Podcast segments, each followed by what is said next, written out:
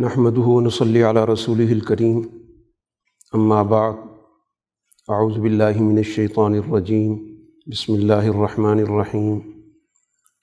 يا ايها الناس اتقوا ربكم الذي خلقكم من نفس واحدة وخلق منها زوجها وبث منهما رجالا كثيرا ونساء واتقوا الله الذي تساءلون به والارحام ان اللہ کان علیکم رقیبا صدق اللہ العظیم۔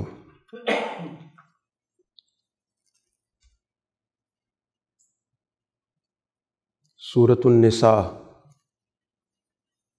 کے مضامین پر گفتگو ہوگی۔ مدنی سورت ہے اور مدینہ منورہ میں رسول اللہ صلی اللہ علیہ وسلم جو ایک نیا سماج تعمیر کر رہے ہیں، اس صورت سے ہمیں ان تعلیمات کا اندازہ ہو رہا ہے جن کی اساس پر آپ نے وہ معاشرہ تعمیر کیا،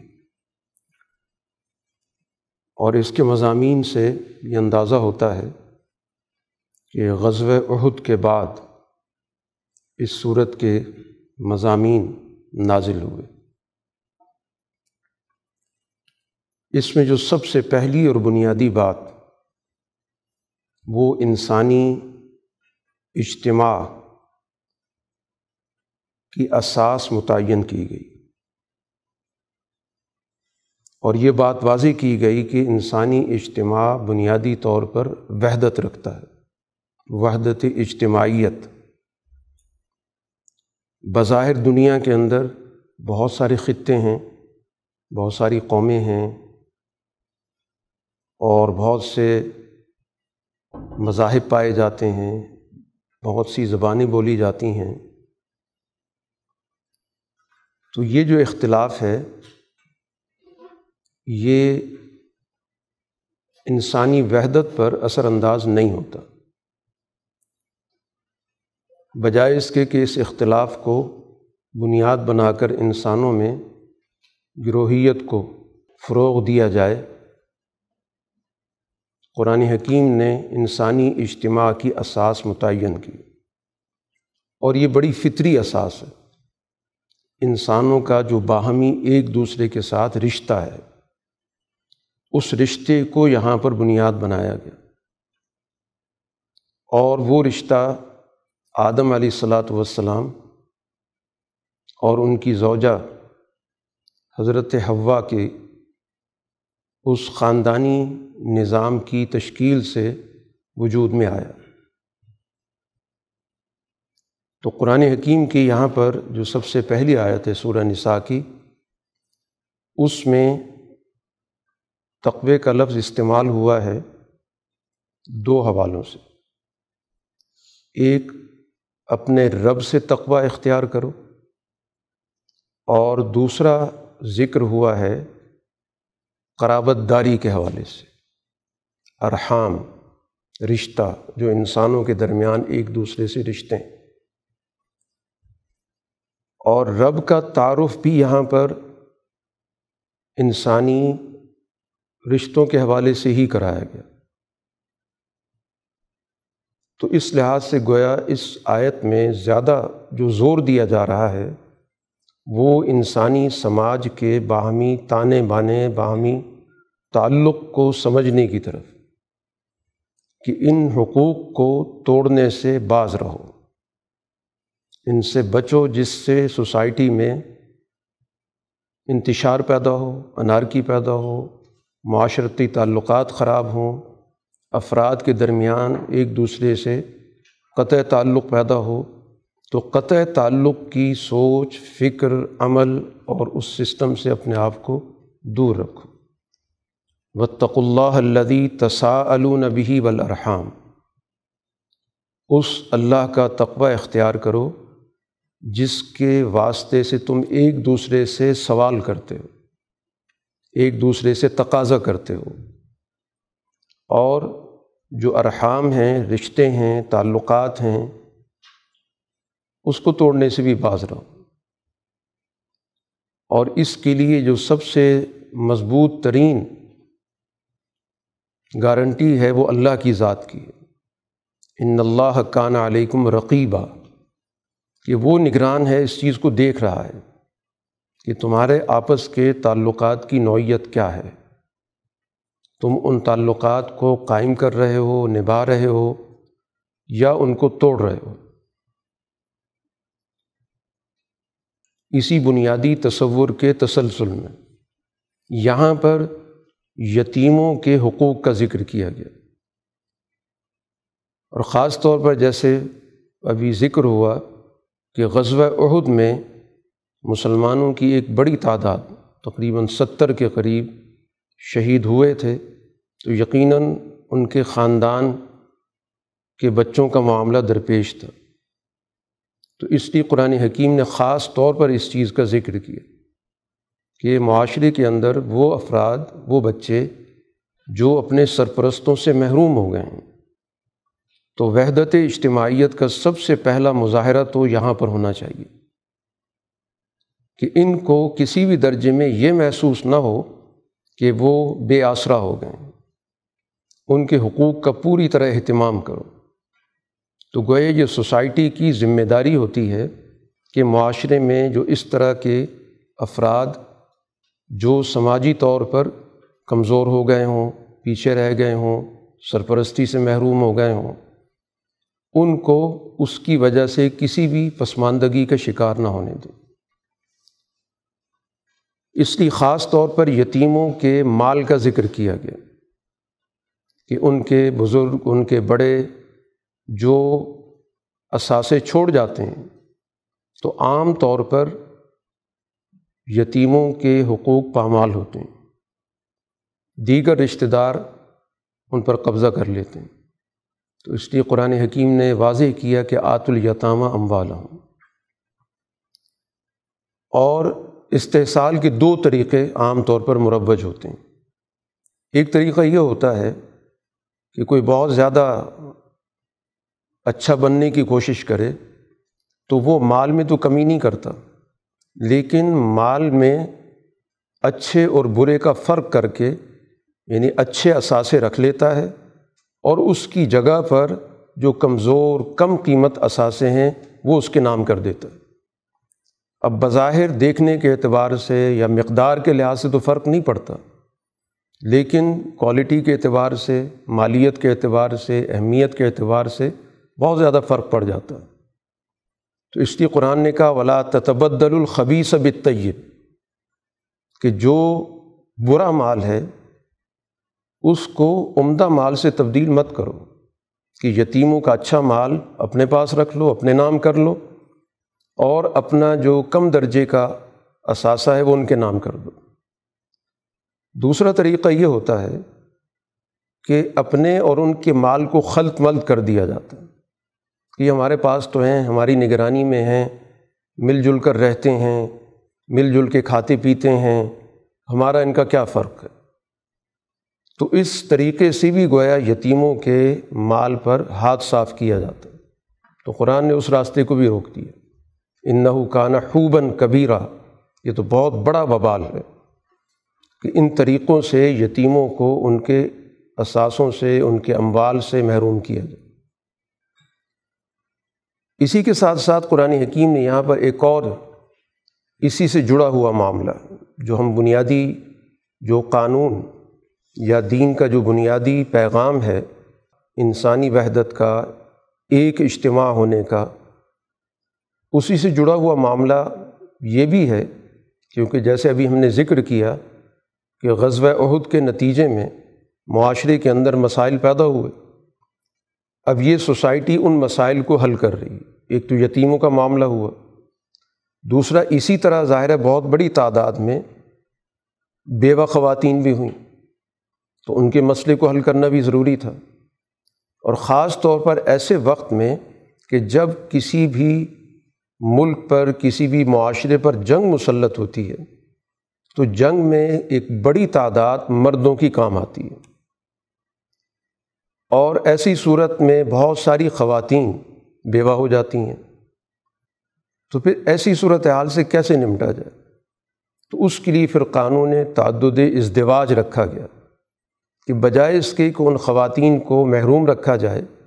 اور اس سے اور زیادہ سماجی خرابیاں پیدا ہوں، بہتر ہے کہ ان خواتین کو کسی کے عقد نکاح میں دے دیا جائے۔ اس کے لیے گویا کہ قرآن حکیم نے یہاں پر اس کی ایک حد بندی بھی کی ہے، اور اس معاشرے میں جہاں حد بندی کا کوئی تصور نہیں تھا، ایک آدمی بیک وقت دس دس بیس بیس نکاح کرتا تھا، اس سے بھی زیادہ کرتا تھا، تو اس معاشرے میں پہلی دفعہ یہ حد بندی ہوئی کہ چار سے زیادہ بیک وقت نکاح نہیں ہو سکتے، اور ظاہر ہے کہ اس حد بندی کی ضرورت بھی تھی اور اس کے ساتھ ساتھ اس مسئلے کو حل بھی کرنا تھا۔ تو ایسے غیر معمولی حالات جب کسی معاشرے میں پیدا ہو جاتے ہیں کہ جب خواتین کی تعداد زیادہ ہو جائے اور مرد تعداد میں کم ہوں، تو پھر اس معاشرے میں پاکیزگی کو قائم رکھنے کے لیے، خواتین کے مستقبل کو محفوظ رکھنے کے لیے، تاکہ کوئی بھی ان کی طرف میلی نظر سے نہ دیکھے، اس قانون کی یقیناً فطری طور پر ضرورت ہوتی ہے، لیکن اس شرط کے ساتھ کہ عدل و انصاف ہو، یعنی ظاہری معاملات جتنی بھی ہیں معیشت کے، معاشرت کے، ان میں کسی بھی درجے میں کسی کو کسی پر ترجیح حاصل نہ ہو۔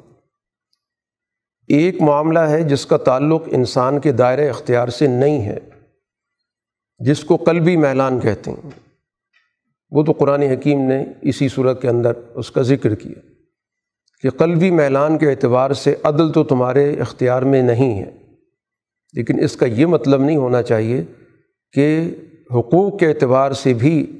سارا کا سارا توازن بگاڑ دیا جائے۔ حقوق میں توازن اور اعتدال اور عدل قائم رکھنا بہت ضروری ہے، اور اس کے لیے رسول اللہ صلی اللہ علیہ وسلم کی جو اپنی ازدواجی زندگی ہے وہ ایک بہت بڑے نمونے کی حیثیت رکھتی کہ رسول اللہ صلی اللہ علیہ وسلم کے متعدد نکاح تھے، بیک وقت نو تک رہے ایک ہی وقت میں، تو رسول اللہ صلی اللہ علیہ وسلم نے ان کے ساتھ بالکل برابری کا معاملہ کیا، ایام کی تقسیم کے اعتبار سے، حتیٰ کہ رسول اللہ صلی اللہ علیہ وسلم کو اگر سفر پر جانا ہوتا تھا تو اب یہ تو ممکن نہیں تھا کہ تمام کو ساتھ لے کر جائیں، وہاں پر آپ کے پاس یہ اختیار تھا کہ آپ اپنی منشا کے مطابق، اپنی سہولت کے مطابق جس کو چاہے لے جائیں، اور یہ کوئی قابل اعتراض بات بھی نہیں ہوتی کہ ایک انسان سفر پہ جا رہا ہے تو ظاہر وہ سمجھتا ہے کہ اس سفر کے اندر کیا مسائل ہو سکتے ہیں اور میری کیا ضروریات ہوں گی، لیکن اس کے باوجود رسول اللہ صلی اللہ علیہ وسلم نے ہر سفر کے موقع پر قرعہ اندازی کی، اور اس قرعے میں جس کا بھی نام نکلا، مختلف ازواج مطہرات کے نام مختلف اسفار کے حوالے سے ہمارے سامنے آتے ہیں، تو اس کو آپ سفر میں لے کر گئے، تو یہ گویا کہ ہمارے سامنے ایک عملی نمونہ ہے، اور اس کے ساتھ ساتھ رسول اللہ صلی اللہ علیہ وسلم کی یہ مستقل دعا بھی ہوتی تھی کہ اللہ جن چیزوں کا میں مالک ہوں، جن چیزوں کا میں اختیار رکھتا ہوں، اس میں تو میں نے اپنی طرف سے پورا پورا انصاف کیا، اور جن چیزوں کا میں مالک نہیں ہوں تو میرا اس پہ مواخذہ مت کرنا، کہ اگر میرا دلی میلان کسی ایک کی طرف ہے تو ظاہر بات ہے کہ یہ میرے اختیار کی چیز نہیں ہے، تو اس پہ اللہ سے دعا ہے کہ میری اس پر کسی درجے میں کوئی مواخذے کی نوعیت نہ ہو۔ تو بہرحال دوسرا قانون ہمارے سامنے سوسائٹی کی تشکیل کے حوالے سے یہ بھی سامنے آتا ہے کہ جب غیر معمولی حالات پیدا ہو جاتے ہیں تو پھر ایسی صورت میں سوسائٹی کے پاس ان حالات سے نمٹنے کا بھی قانون موجود ہونا چاہیے۔ اسی کے ساتھ ساتھ قرآن حکیم نے وحدت اجتماعیت کا جو سب سے پہلا ادارہ ہے جس کو خاندان کہتے ہیں، یہاں پر بڑی تفصیل کے ساتھ قرآن حکیم نے ان امور پر گفتگو کی ہے جن کا تعلق آئلی نظام سے، اور اس آئلی نظام کو سمجھانے میں صرف آئلی نظام تک بات نہیں رہتی، بلکہ در حقیقت یہ ایک نمونے کا نظام ہے جس کی روشنی میں سوسائٹی کے باقی اداروں کو بھی تشکیل دیا جا سکتا ہے، یعنی تدبیر منزل جس کو کہا جاتا ہے کہ منزل یعنی ایک گھریلو نظام کو صحیح معنوں میں اس کی ترتیب و تعمیر کرنا، اس کی تنظیم کرنا، یہ ایک نمونے کا قرآن حکیم حکم دیتا ہے۔ اس لیے وہ نمونے کا حکم وہیں تک محدود نہیں رہتا کہ صرف اس کو ہم آئلی نظام تک محدود رکھیں اور باقی معاملات میں اس سے رہنمائی حاصل نہ کریں۔ چنانچہ یہاں پر مہر کا ذکر ہوا کہ جب قانون نکاح وجود میں آتا ہے، دو افراد کے درمیان، دو مختلف صنف کے افراد کے درمیان معاہدہ ہوتا ہے، تو اس معاہدے کی صورت میں مرد کے ذمے ہوتا ہے کہ وہ مہر ادا کرے۔ قرآن حکیم نے اس مہر کے لیے جو لفظ استعمال کیا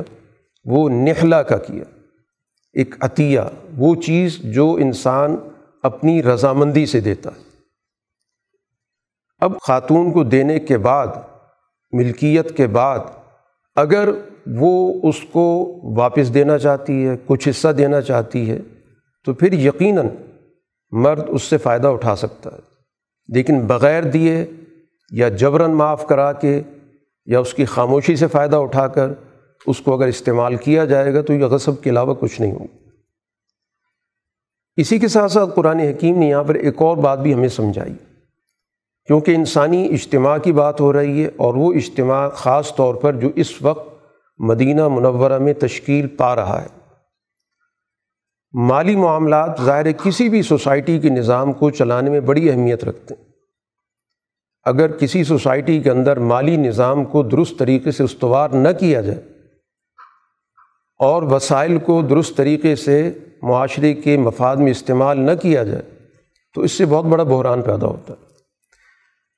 اب اس مالی نوعیت کو، مالی ذرائع کو، مالی وسائل کو استعمال کرنے کے لیے ایک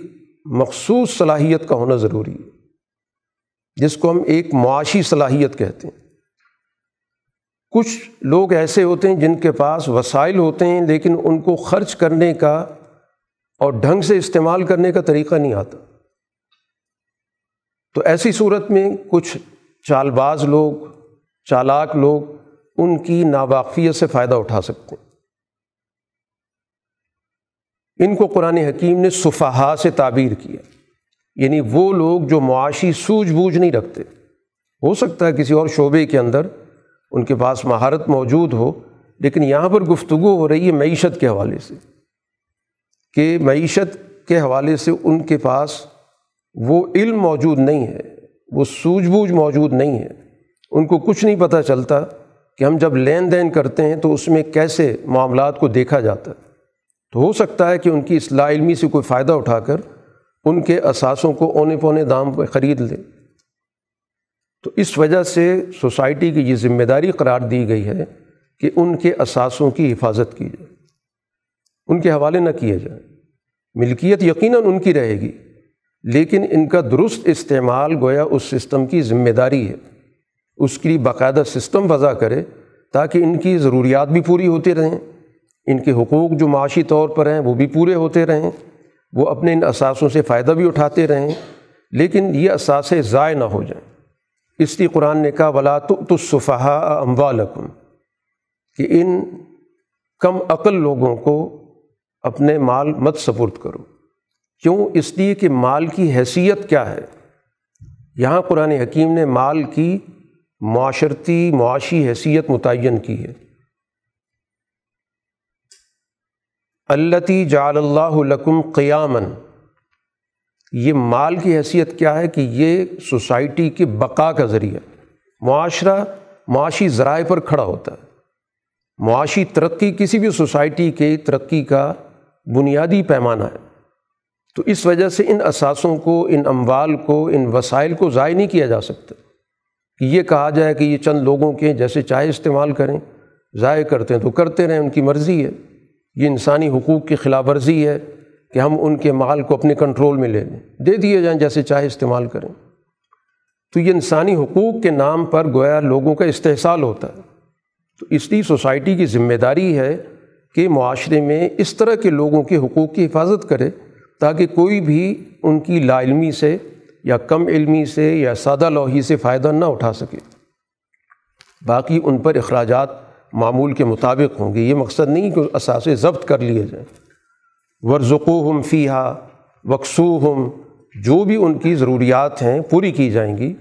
خوراک کی ہے، لباس کی ہے، تعلیم کی ہے، صحت کی ہے، جو بھی ان کی ضروریات ہیں وہ اس سے پوری کی جائیں گی۔ اور وَقُولُوا لَهُمْ قَوْلًا مَعْرُوفًا، اور ان سے گفتگو بھی معقول انداز سے ہوگی۔ یقیناً ہو سکتا ہے کہ وہ اس چیز پہ ناراض بھی ہوں کہ ہمارے اثاثے ہیں، ہمیں استعمال کرنے کا موقع نہیں دیا جا رہا، ہمارے فیصلے کی کوئی حیثیت نہیں ہے، تو بجائے اس کے کہ ان سے تو تو کار کی جائے، اچھے انداز سے ان کو سمجھا دیا جائے۔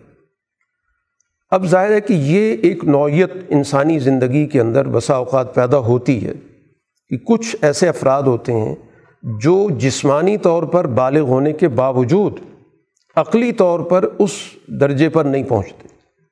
ان کے اندر وہ میچورٹی نہیں ہوتی، تو اس وقت تک یہ اساس ان کے سپرد نہیں ہو سکتے، باوجود اس کے کہ وہ بالغ ہو چکے ہیں، ان کا حق بنتا ہے اس میں جو بھی فیصلہ کریں۔ تو جب تک گویا اس بات کو معلوم نہ کر لیا جائے، مختلف موقعوں پر اس کا جائزہ بھی ہوتا رہے گا، دیکھا بھی جائے گا کہ ان کی وہ سینس ڈیولپ ہو رہی ہے کہ نہیں ہو رہی۔ امام ابو حنیفہ نے تو کہا کہ پچیس سال تک بس انتظار کریں، پچیس سال کے بعد دے دیں کہ جتنی عقل نے کوئی ترقی کرنی تھی، سمجھنا تھا، وہ پچیس سال تک آ ہی جاتا۔ باقی حضرات کہتے ہیں کہ نہیں، اس کو مزید انشور کر لیا جائے تاکہ یہ وسائل ضائع نہ ہو۔ تو بہرحال یہ کام تو اس وقت کی سوسائٹی کا ہوتا ہے کہ وہ حالات کے مطابق کوئی بھی قانون بنا سکتی ہے۔ اب یہاں پر قرآن حکیم اس چیز کو واضح کر رہا ہے کہ یہ اثاثے کمزوروں کے ہیں، یتیموں کے ہیں، تو جب بھی ان سے رشد کا ہمیں پتہ چلے، یہاں قرآن حکیم نے جو لفظ رشد کا استعمال کیا اس سے مراد ان کی وہی معاشی سمجھ ہے، سوجھ بوجھ ہے، تو فوراً ان کے مال حوالے کر دو، پھر لیت و لال سے کام نہیں لینا چاہیے۔ کہ اگر واقعتاً پتہ چل رہا ہے کہ اب یہ بات سمجھنے لگ رہے ہیں کہ فضول خرچی کیا ہوتی ہے، مہنگی چیز کیا ہوتی ہے، دوسرا آدمی کس طرح کم چیز ہمیں دے کر زیادہ پیسے لے لیتا ہے، اگر یہ سوچ ان کے اندر پیدا ہونے لگ گئی ہے تو پھر ان کے اثاثے ان کے حوالے کرو تاکہ وہ ان کو استعمال کر سکیں۔ یہ نہ ہو کہ جن کے پاس اثاثے ہوں وہ ان کو اپنے مقاصد کے لیے استعمال کرنا شروع کر دیں۔ یہ بھی بہت ضروری ہے کہ جو کسٹوڈین بنایا گیا وہ اس موقع سے ناجائز فائدہ نہ اٹھائے، اور خاص طور پر یتیموں کے حوالے سے کہ اب ان کے بڑے ہونے کی عمر قریب آ رہی ہے، اس سے پہلے پہلے خرچ کر ڈالو۔ وَلَا تَأْكُلُوهَا إِسْرَافًا وَبِدَارًا أَن يَكْبَرُوا، ان کو مت کھاؤ، ایک تو اسراف ان کو فوراً خرچ کرنا شروع کر دو، اور اس اندیشے سے کہ یہ بڑے ہو جائیں گے تو ان کے حوالے کرنے پڑیں گے، قرآن نے سختی سے منع کر دی۔ اب اس کے بعد بسا اوقات ایسا ہوتا ہے کہ کچھ ایسے سرپرست یا کسٹوڈین ہوتے ہیں جو خود مالی طور پہ کمزور ہوتے ہیں، تو اب ایسی صورت میں تو ظاہر ہے کہ ان کے اثاثے سنبھالنے کے لیے، ان کے جو بھی اموال ہیں سنبھالنے کے لیے، اب اگر ان کو ذمہ داری دی گئی ہے تو ان کی جو ضروریات زندگی ہیں ان کو بھی پورا ہونا چاہیے۔ تو اس کے لیے قرآن نے ایک کرائیٹیریا دے دیا کہ من کان غنیاً فلیستعفف، اگر وہ خود غنی ہے پھر تو اس کو اس بات کی اجازت نہیں ہے کہ وہ اس نام پر کہ میں ان کی حفاظت کرتا ہوں، دیکھ بھال کرتا ہوں، تو لہٰذا اس میں سے میں بھی اپنا کچھ خرچ پانی لے لیتا ہوں، اس کی اجازت نہیں ہے۔ ہاں اگر وہ واقعی ضرورت مند ہے تو فَلْيَأْكُلْ بِالْمَعْرُوفِ، جو ایک مقدار ہو سکتی ہے ضرورت کی وہ لے لے، کیونکہ ظاہر ہے وہ ایک کام کر رہا ہے، اس کی دیکھ بھال کر رہا ہے، ان اثاثوں کی حفاظت کر رہا ہے، اس کے لیے اس کو وقت خرچ کرنا پڑتا ہے، تو وہ اپنی ضرورت کے مطابق لے سکتا ہے۔ اب یہ ساری گفتگو قرآن حکیم نے ایک خاص پس منظر میں کی ہے، لیکن جیسے ابھی ہم بات کر چکے ہیں کہ تدبیر منزل سے در حقیقت رہنمائی حاصل کی جاتی ہے معاشرے کی پورے سماجی اور سیاسی نظام کے حوالے سے۔ چنانچہ یہی وہ تعلیم تھی جس سے خلفائے راشدین نے یہ چیز اخذ کی کہ اگر ان کے پاس نظم مملکت ہوگا تو پھر ایسی صورت میں اگر ان کے پاس اپنے اثاثے موجود ہیں تو پھر تو وہ ظاہر بیت المال سے کچھ نہیں لیں گے، لیکن اگر نہیں ہیں تو پھر یقیناً اتنی مقدار وہ اس سے لے سکتے ہیں کہ تاکہ نظم مملکت چلانے میں ان کے اپنے معاشی مسائل رکاوٹ نہ بنیں۔ چنانچہ حضرت ابوبکر صدیق رضی اللہ تعالیٰ عنہ منصب خلافت سنبھالنے کے بعد اگلے دن اپنے وہ اثاثہ جات کپڑے کا کاروبار تھا وہ لے کر مارکیٹ کی طرف چل پڑے، تو حضرت عمر فاروق رضی اللہ تعالیٰ عنہ سے ملاقات ہو گئی، انہوں نے پوچھا کہاں جا رہے ہیں؟ کہا میں مارکیٹ جا رہا ہوں، تاکہ ظاہر بچوں کی میں نے روزی کا بندوبست کرنا ہے۔ تو حضرت عمر رضی اللہ تعالیٰ عنہ نے کہا کہ آپ پہ اس سے بڑی ذمہ داری عائد ہو چکی ہے، باقی آپ کا اور آپ کی خاندان کا جو مسئلہ ہے تو اس کو ہم بیت المال سے طے کرا دیتے ہیں۔ چنانچہ پھر باقاعدہ مشاورت ہوئی اور اس میں یہ طے ہوا کہ حضرت ابوبکر رضی اللہ تعالیٰ عنہ خود بتائیں کہ ان کی اور ان کی فیملی کی ضروریات کیا ہیں۔ انہوں نے جو بھی کم سے کم چیز ہو سکتی تھی وہ بتائی اور وہ مقرر ہو گیا، تاکہ اب خوش اسلوبی کے ساتھ ذہنی اطمینان کے ساتھ سارا کا سارا وقت وہ نظم مملکت کے لیے وقف کر، یہ پریشانی نہ ہو کہ معاشی مسائل کس طرح حل ہوں گے۔ اور اسی ضمن میں وہ بڑا معروف واقعہ ہے کہ ان کی اہلیہ نے ایک موقع پر کہا کہ عرصہ ہو گیا ہم نے کوئی میٹھی چیز نہیں کھائی، تو آپ بیت المال سے درخواست کریں جو اس کے امین ہیں کہ کچھ اس میں اضافہ کر دیں۔ تو حضرت ابوبکر رضی اللہ تعالیٰ عنہ نے کہا کہ یہ تو میں نہیں کر سکتا، اسی میں گزارا ہو سکتا ہے کرو، ہاں اس میں سے اگر کوئی گنجائش نکالنا چاہے تو نکال لو۔ تو ان کی اہلیہ ظاہر بہت سگڑ خاتون تھیں، انہوں نے ہر روز کوئی تھوڑا تھوڑا بچا کر ایک موقع پر میٹھا تیار کر لیا، حضرت ابوبکر رضی اللہ تعالیٰ عنہ کو پیش کیا۔ تو جب انہوں نے اس کو دیکھا پوچھا یہ کہاں سے آیا، تو اس پہ انہوں نے ساری تفصیل بتائی۔ تو حضرت ابوبکر نے پوچھا کتنا بچاتی تھی، انہوں نے بتا دیا اتنا بچاتی تھی، تو بیت المال کو کہہ دیا کہ اتنا کم کر دیا جائے، معلوم ہوتا ہے کہ اس کے بغیر بھی گزارا ہو سکتا ہے۔ تو یہ وہی چیز ہے کہ من کان فقیراً فلیأکل بالمعروف، کہ یہ جو بیت المال ہے یہ بالکل اسی طرح کی نوعیت رکھتا ہے جس طرح یتیموں کے ولی اور سرپرست کے پاس یتیم کا مال ہوتا ہے، اسی اپروچ کے ساتھ کہ میں نے ان اساسوں کی حفاظت کرنی۔ تو اب یہاں سے گویا کہ ہمارے سامنے واضح ہوتا ہے کہ صحابہ کرام قرآن حکیم کے مختلف آیات پر کس طرح غور و فکر کرتے تھے اور کس طرح اس سے نظم مملکت کے، سیاست مدینہ کے نظام کو چلانے کے لیے وہاں سے رہنمائی حاصل کرتے تھے۔ تو چونکہ ہمارا بنیادی موضوع چل رہا ہے کہ سوسائٹی کی تشکیل کیسے ہوتی ہے، اور خاص طور پہ رسول اللہ صلی اللہ علیہ وسلم جو ایک مدنی سماج تعمیر کر رہے ہیں اس کے اندر کن چیزوں کو ملحوظ رکھا جا رہا ہے۔ چنانچہ یہاں پر قرآن حکیم نے بڑی تفصیل کے ساتھ وراثت کے قوانین بیان کیے، جس کا اس سے پہلے کوئی تصور موجود نہیں تھا۔ وہاں پر تصور یہ تھا جس کے پاس طاقت ہے وہ اساسوں پر قابض ہو جاتا تھا، دیگر وہ اساس سے اس کا کوئی تعلق نہیں ہوتا تھا، کوئی ناطہ نہیں ہوتا تھا، اور خاص طور پر خواتین کی وراثت کا تو تصور تک نہیں تھا۔ تو قرآن حکیم نے یہاں پر بڑے منضبط انداز میں اس چیز کو متعین کر دیا کہ یہ وراثت کس طرح تقسیم ہوگی، اور اس میں اس چیز کو خاص طور پہ ملحوظ رکھا گیا کہ وہ افراد جن پر اپنی ذاتی ذمہ داری کے علاوہ خاندان کے چلانے کی ذمہ داری بھی ہوتی ہے، آئلی ذمہ داریاں بھی ہوتی ہیں مالی حوالے سے، تو ان کے حصہ زیادہ ہوں گے۔ یہ بنیادی طور پر فرق ملحوظ رکھا گیا۔ مثلاً اسلام کے آئلی نظام کے اندر اخراجات کی ذمہ داری مرد پر ڈالی گئی، چاہے وہ شوہر کی حیثیت سے ہو،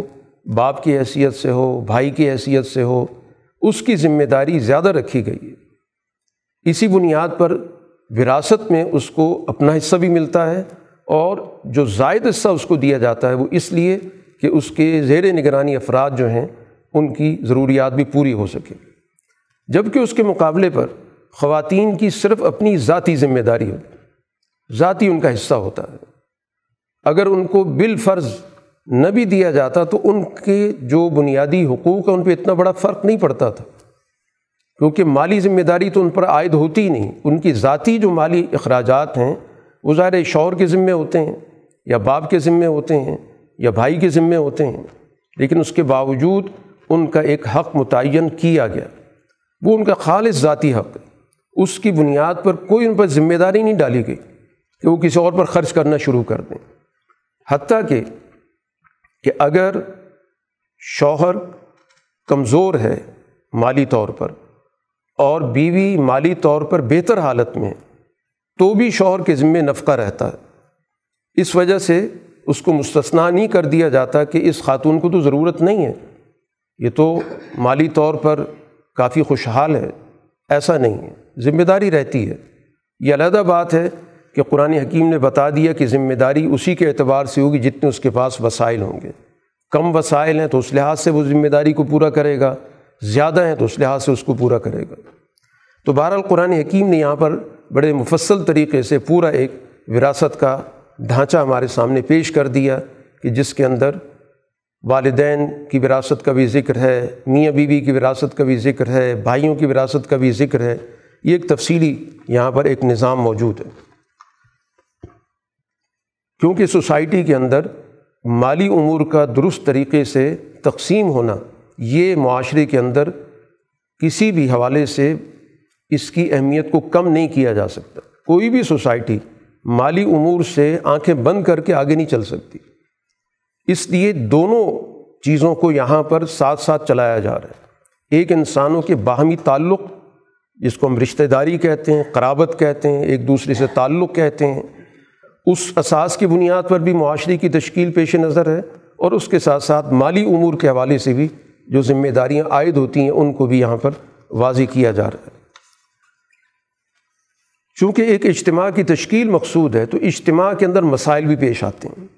کیونکہ انسانی اجتماع مختلف مزاج کے لوگوں سے بنتا ہے، مختلف اس میں لوگوں کے رویے ہوتے ہیں، اس میں اخلاق اعتبار سے بھی بہت سارے مسائل ہوتے ہیں۔ چنانچہ یہاں پر ایک مسئلے کا خاص طور پر ذکر کیا گیا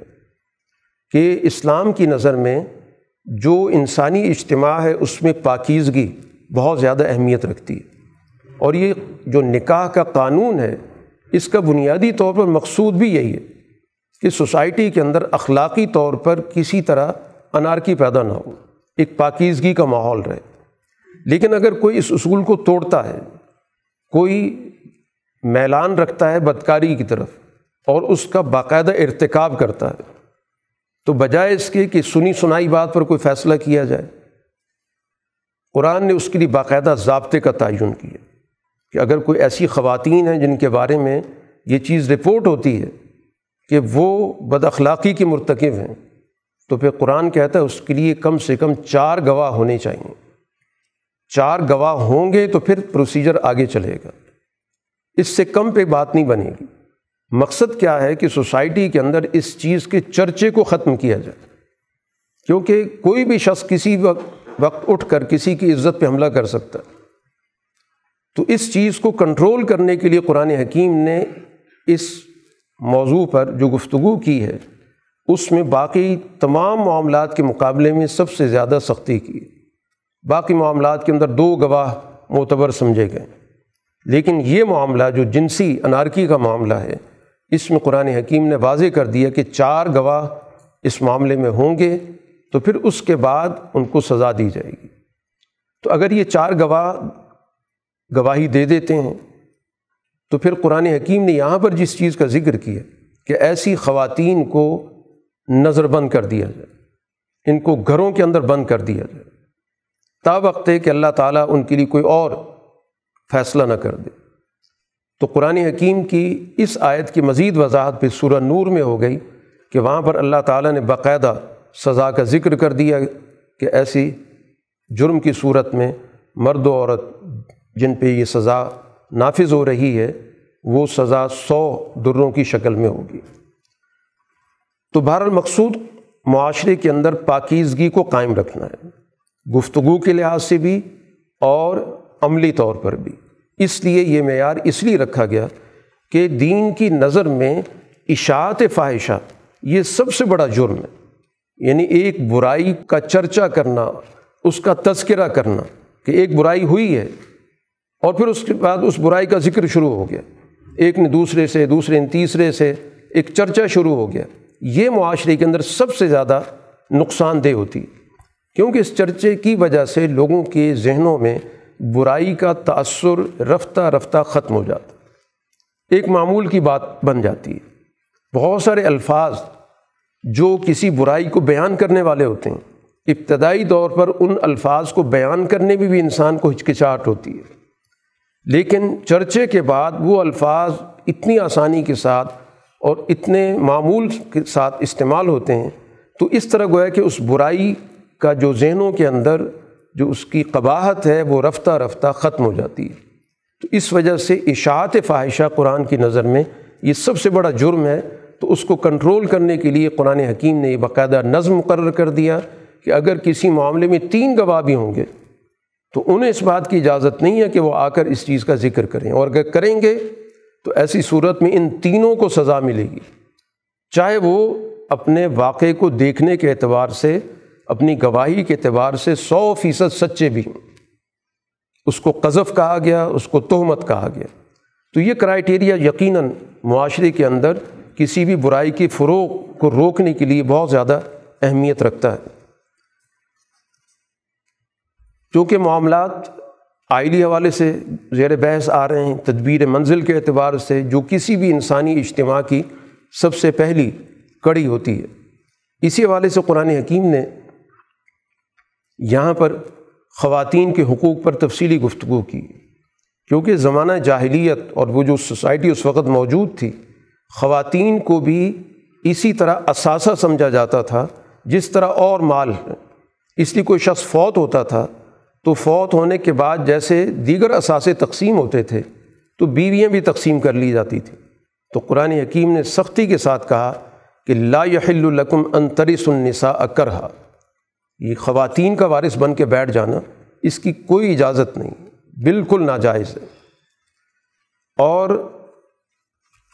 پھر اسی طرح قرآن حکیم نے ایک اور چیز بھی بیان کی کہ خواتین کو وراثت مل رہی ہوتی ہے تو بعض لوگ اس وراثت پر بھی قبضہ کرنے کی کوشش کرتے ہیں، اپنے کسی رشتے ناتے کے حوالے سے، اس کی بھی اجازت نہیں۔ وہ خواتین کی ملکیت ہے، وہ مالک ہیں، وہ اس کو جیسے چاہے استعمال کریں، اس سے ان کی اجازت ہے۔ یہ نہیں کہ کسی تعلق کی وجہ سے کہ وہ اس کا بھائی ہے یا اس کا شوہر ہے، وہ ان اثاثوں پر قبضہ کر لے، ان چیزوں کی قطعاً اجازت نہیں دی گئی۔ یا اسی طرح کچھ چیزیں شوہر نے بطور مہر کے دے دی ہیں، کچھ اثاثے اس کے حوالے کر دیے، اور پھر ان کو وہ واپس لینے کی کوشش کرتا ہے، ان تمام چیزوں کی سختی کے ساتھ ممانعت کر دی گئی۔ اور ایک بڑی بنیادی بات سمجھا دی گئی، عاشروہن بالمعروف، کہ یہ آئلی نظام کی اساس ہے، معاشرت بالمعروف، کہ معروف طریقے سے اس وقت کے حالات کے مطابق، کیونکہ ہر دور کے اندر ظاہر کچھ چیزیں پیدا ہوتی ہیں، ایک عرف پیدا ہوتا ہے، تو اس عرف کے مطابق ان کے ساتھ اپنی زندگی بسر کرو۔ اور ہو سکتا ہے کچھ چیزیں ان کی ناگوار بھی ہوں، تو قرآن حکیم ایک حقیقت پسندی کی تعلیم دے رہا ہے، اور یہ ایسا اصول ہے جو صرف یہیں پر نہیں بلکہ ان پوری انسانی زندگی میں رہنمائی کرتا ہے، انسانوں کے باہمی تعلقات کے اعتبار سے، کہ اگر کسی کی کوئی ایک چیز تمہیں بری لگ رہی ہے تو ہو سکتا ہے کہ اس بری چیز کے ساتھ ساتھ تمہیں بہت بڑی بھلائی بھی حاصل ہو رہی ہو۔ ہوتا یہ ہے کہ انسان کسی بھی چیز کی برائی کو تو بہت زیادہ محسوس کرتا ہے اور دوسرے پہلو کو سرے سے نظر انداز کر دیتا ہے، تو اس لیے قرآن نے یہاں پر سوچنے سمجھنے کی دعوت دی ہے کہ ہو سکتا ہے کہ کسی چیز کو تم ناگوار سمجھ رہے ہو، وَيَجْعَلَ اللَّهُ فِيهِ خَيْرًا كَثِيرًا، لیکن اس کے اندر ایک بہت بڑی بھلائی چھپی ہوئی ہو، تو اس بھلائی کو حاصل کرنے کے لیے کچھ ناگوار چیزوں کو برداشت کرنا چاہیے۔ یہ انسانی معاشرے کے اندر کامیابی کی علامت ہوتی ہے۔ ہر بات پہ ناک منہ چڑھانا، اپنی مزاج کے خلاف کسی چیز کو قبول نہ کرنا، تو اس سے کبھی بھی کوئی بھی ادارہ ترقی نہیں کر سکتا بلکہ قائم نہیں رہ سکتا۔ اسی طرح اسی آئلی حوالے سے ایک اور چیز بھی واضح کی گئی کہ بسا اوقات کوئی آئلی رشتہ نہیں چل پاتا، وہ تعلقات آگے نہیں بڑھ پاتے، قطع تعلق ہو گیا۔ اب ایسی صورت میں ایک شخص چاہتا ہے کہ میں نے اس خاتون کو جو کچھ دیا تھا میں اسے اب واپس لے لوں، کیونکہ قطع تعلق ہو گیا، اب تو رشتہ ٹوٹ چکا ہے۔ تو قرآن حکیم نے کہا کہ جس بیوی کو تم ڈھیروں مال بھی دے چکے ہو، اب تم اس سے واپس نہیں لے سکتے، اس کی تمہیں کوئی اجازت نہیں ہے، کیونکہ ایک وقت تم دونوں نے اکٹھے گزارا ہے۔ تو کم سے کم اتنی حیا اور شرم ہونی چاہیے کہ ان اوقات کی، ان تعلقات کی جو تمہارے درمیان رہے ہیں، ان کی لاج رکھو۔ اور یہی وہ آیت ہے حضرت عمر فاروق رضی اللہ تعالیٰ عنہ کے زمانے میں، جب حضرت عمر رضی اللہ تعالیٰ عنہ بہت ساری چیزوں کو ضابطے میں لا رہے تھے، تو انہوں نے یہ محسوس کیا کہ لوگوں مہر کی رقم زیادہ مقرر کر رہے ہیں، تو اس لیے وہ چاہتے تھے کہ اس کو کسی دائرے میں لایا جائے۔ اس کے لیے انہوں نے کہا بھی کہ میں چاہتا ہوں کہ اس کی چار سو پانچ سو درہم اس کی مالیت مقرر کر دی جائے، اور یہ بھی واضح کیا کہ اگر یہ کوئی بہت اچھی چیز ہوتی، بہت زیادہ مہر مقرر کرنا، تو رسول اللہ صلی اللہ علیہ وسلم خود اس پہ عمل کرتے۔ تو آپ نے تو ظاہر ہے، آپ کے اپنے نکاح ہوئے، آپ کی بیٹیوں کے نکاح ہوئے، تو آپ نے ظاہر ہے کہ ایک متوسط سا مہر مقرر کی، تو میں چاہتا ہوں کہ اس طرح کا کوئی مہر مقرر کر دیا جائے تاکہ اس سے زیادہ کوئی نہ دے۔ تو حضرت عمر رضی اللہ تعالیٰ عنہ اپنا وہ خطاب کر کے خطبہ دے کے نیچے اترے ممبر سے، تو ایک خاتون نے ان کو روک لیا، اور اس خاتون نے کہا کہ عمر، آپ کے پاس اس بات کا حق نہیں ہے کہ آپ اس کی حد بندی کریں۔ اور قرآن کی یہی آیت اس خاتون نے پیش کی کہ قرآن نے کہا کہ تم کسی کو ڈھیروں مال دے دو تو واپس نہیں لے سکتے، تو اس سے پتہ چل رہا ہے کہ ڈھیروں مال مہر مقرر ہو سکتا ہے۔ آیت اس مقصد کے لیے نازل نہیں ہوئی تھی، لیکن اس خاتون کا آپ علمی طور پر رسوخ دیکھیں کہ اس دور کی خواتین قرآن حکیم پر غور و فکر کے حوالے سے کہاں پر کھڑی تھیں، کہ ایک خلیفہ وقت کو بھی وہ اپنے اس علم کی بنیاد پر، دینی فہم کی بنیاد پر اس کے سامنے سوال پیدا کر رہی ہیں۔ اور حضرت عمر کا کمال دیکھیں کہ باوجود اس کے کہ اس خاتون کے مقابلے میں علم دین کو سمجھنا ان سے کہیں زیادہ ان کا مقام تھا، وہ علم اسرار الدین کو جاننے والے تھے، لیکن اس موقع پر انہوں نے فوراً اعتراف کیا۔ یہی ان کے حق ہونے کی علامت ہے کہ انہوں نے کہا کہ ایک مرد سے غلطی ہوئی ہے اور ایک عورت نے درست کہا ہے، اور اپنے اس ارادے کو ترک کر دیا۔ تو بہرحال قرآن حکیم نے گویا آئلی نظام کے حوالے سے اس سوسائٹی کے اندر وہ شعور بھی بیدار کیا۔ یہ وہ تعلیمات نہیں ہیں جو محض صحیفے کے اندر موجود ہیں، یہ وہ تعلیمات ہیں جس پر باقاعدہ وہ معاشرہ تشکیل پایا ہے، جس کو ہم مدینے کا سماج کہتے ہیں، سوسائٹی اور معاشرہ کہتے ہیں۔ قرآن حکیم نے یہاں پر بڑی تفصیل کے ساتھ ان رشتوں کا ذکر کیا ہے،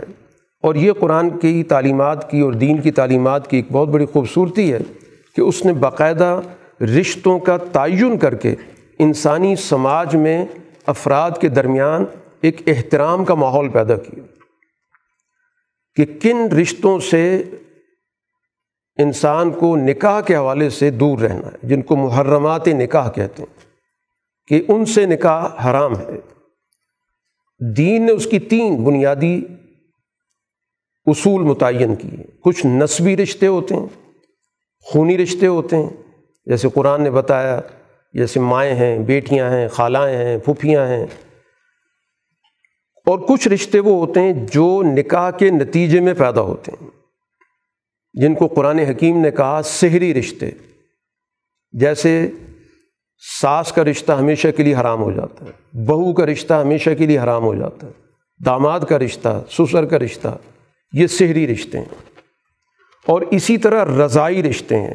دودھ پینے کی وجہ سے بھی وہ تمام رشتے حرام ہو جاتے ہیں جو نسب کی وجہ سے حرام ہوتے ہیں۔ تو گویا ایک بہت بڑا دائرہ بتا دیا گیا کہ یہ وہ رشتے ہیں جہاں پر نکاح کا تعلق قائم نہیں ہو سکتا، یہ قرابت داری کا معاملہ ہے۔ اس طرح گویا کہ سوسائٹی کے اندر ایک بہت خوبصورت باہمی تعلق کا ایک نظام پیدا کر دیا گیا، اور ایک پاکیزگی کا ماحول پیدا کر دیا گیا۔ قرآن حکیم اس ساری تفصیلات میں اس بات کو واضح بھی کر رہا ہے کہ نکاح کا بنیادی مقصد کیا ہوتا ہے۔ اس کے لیے قرآن جو لفظ استعمال کرتا ہے وہ محسن کا کرتا ہے، مرد کے لیے محسن، محسنین، اور خواتین کے لیے محسنہ، محسنات، کہ اصل اس کا مقصد ہے انسان کا پاکیزگی اختیار کرنا۔ حسن عربی زبان کے اندر قلعے کو کہتے ہیں، گویا ایسا شخص، مرد و عورت، گویا اس نے اپنے آپ کو ایک پاکیزگی کے قلعے میں محفوظ کر لیا۔ اور اس کے مقابلے پر قرآن نے دو لفظ اور استعمال کیے۔ ایک قرآن استعمال کر رہا ہے مصافحین یا مصافحات اور اسی طرح متخذات اخدان، کہ دوسرا خالص حیوانی تعلق ہوتا ہے، اس کا کوئی مقصد نہیں ہوتا، کوئی رشتہ ناتا جوڑنا نہیں ہوتا، وہ پائیدار تعلق نہیں ہوتا، وہ محض ایک حیوانی جنسی ضرورت پوری کرنا، جس کے لیے قرآن نے یہ دو لفظ استعمال کیے کہ مصافحین محض اپنا جنسی جو تقاضا ہے اس کو پورا کرنا یا خفیہ تعلقات رکھنا۔ اسی وجہ سے رسول اللہ صلی اللہ علیہ وسلم نے کہا کہ نکاح کا اعلان کرو چاہے دف بجانا پڑے، تاکہ پوری سوسائٹی کو پتہ چلے کہ ان دو افراد کے درمیان اب یہ رشتہ قائم ہو چکا، تاکہ اس رشتے کو لوگوں کی نظروں میں ایک احترام حاصل ہو اور اس کے نتیجے میں وہ خاندانی یونٹ لوگوں کی نظروں میں اپنا ایک اعتبار پیدا کرے، اور اس کے نتیجے میں جو بھی اگلی نسل ہو سوسائٹی کے اندر سر اٹھا کر چل سکے۔ قرآن حکیم اسی کے ساتھ ساتھ، جیسے ہم شروع سے دیکھ رہے ہیں، کہ وہ باہمی رشتوں نعتوں کا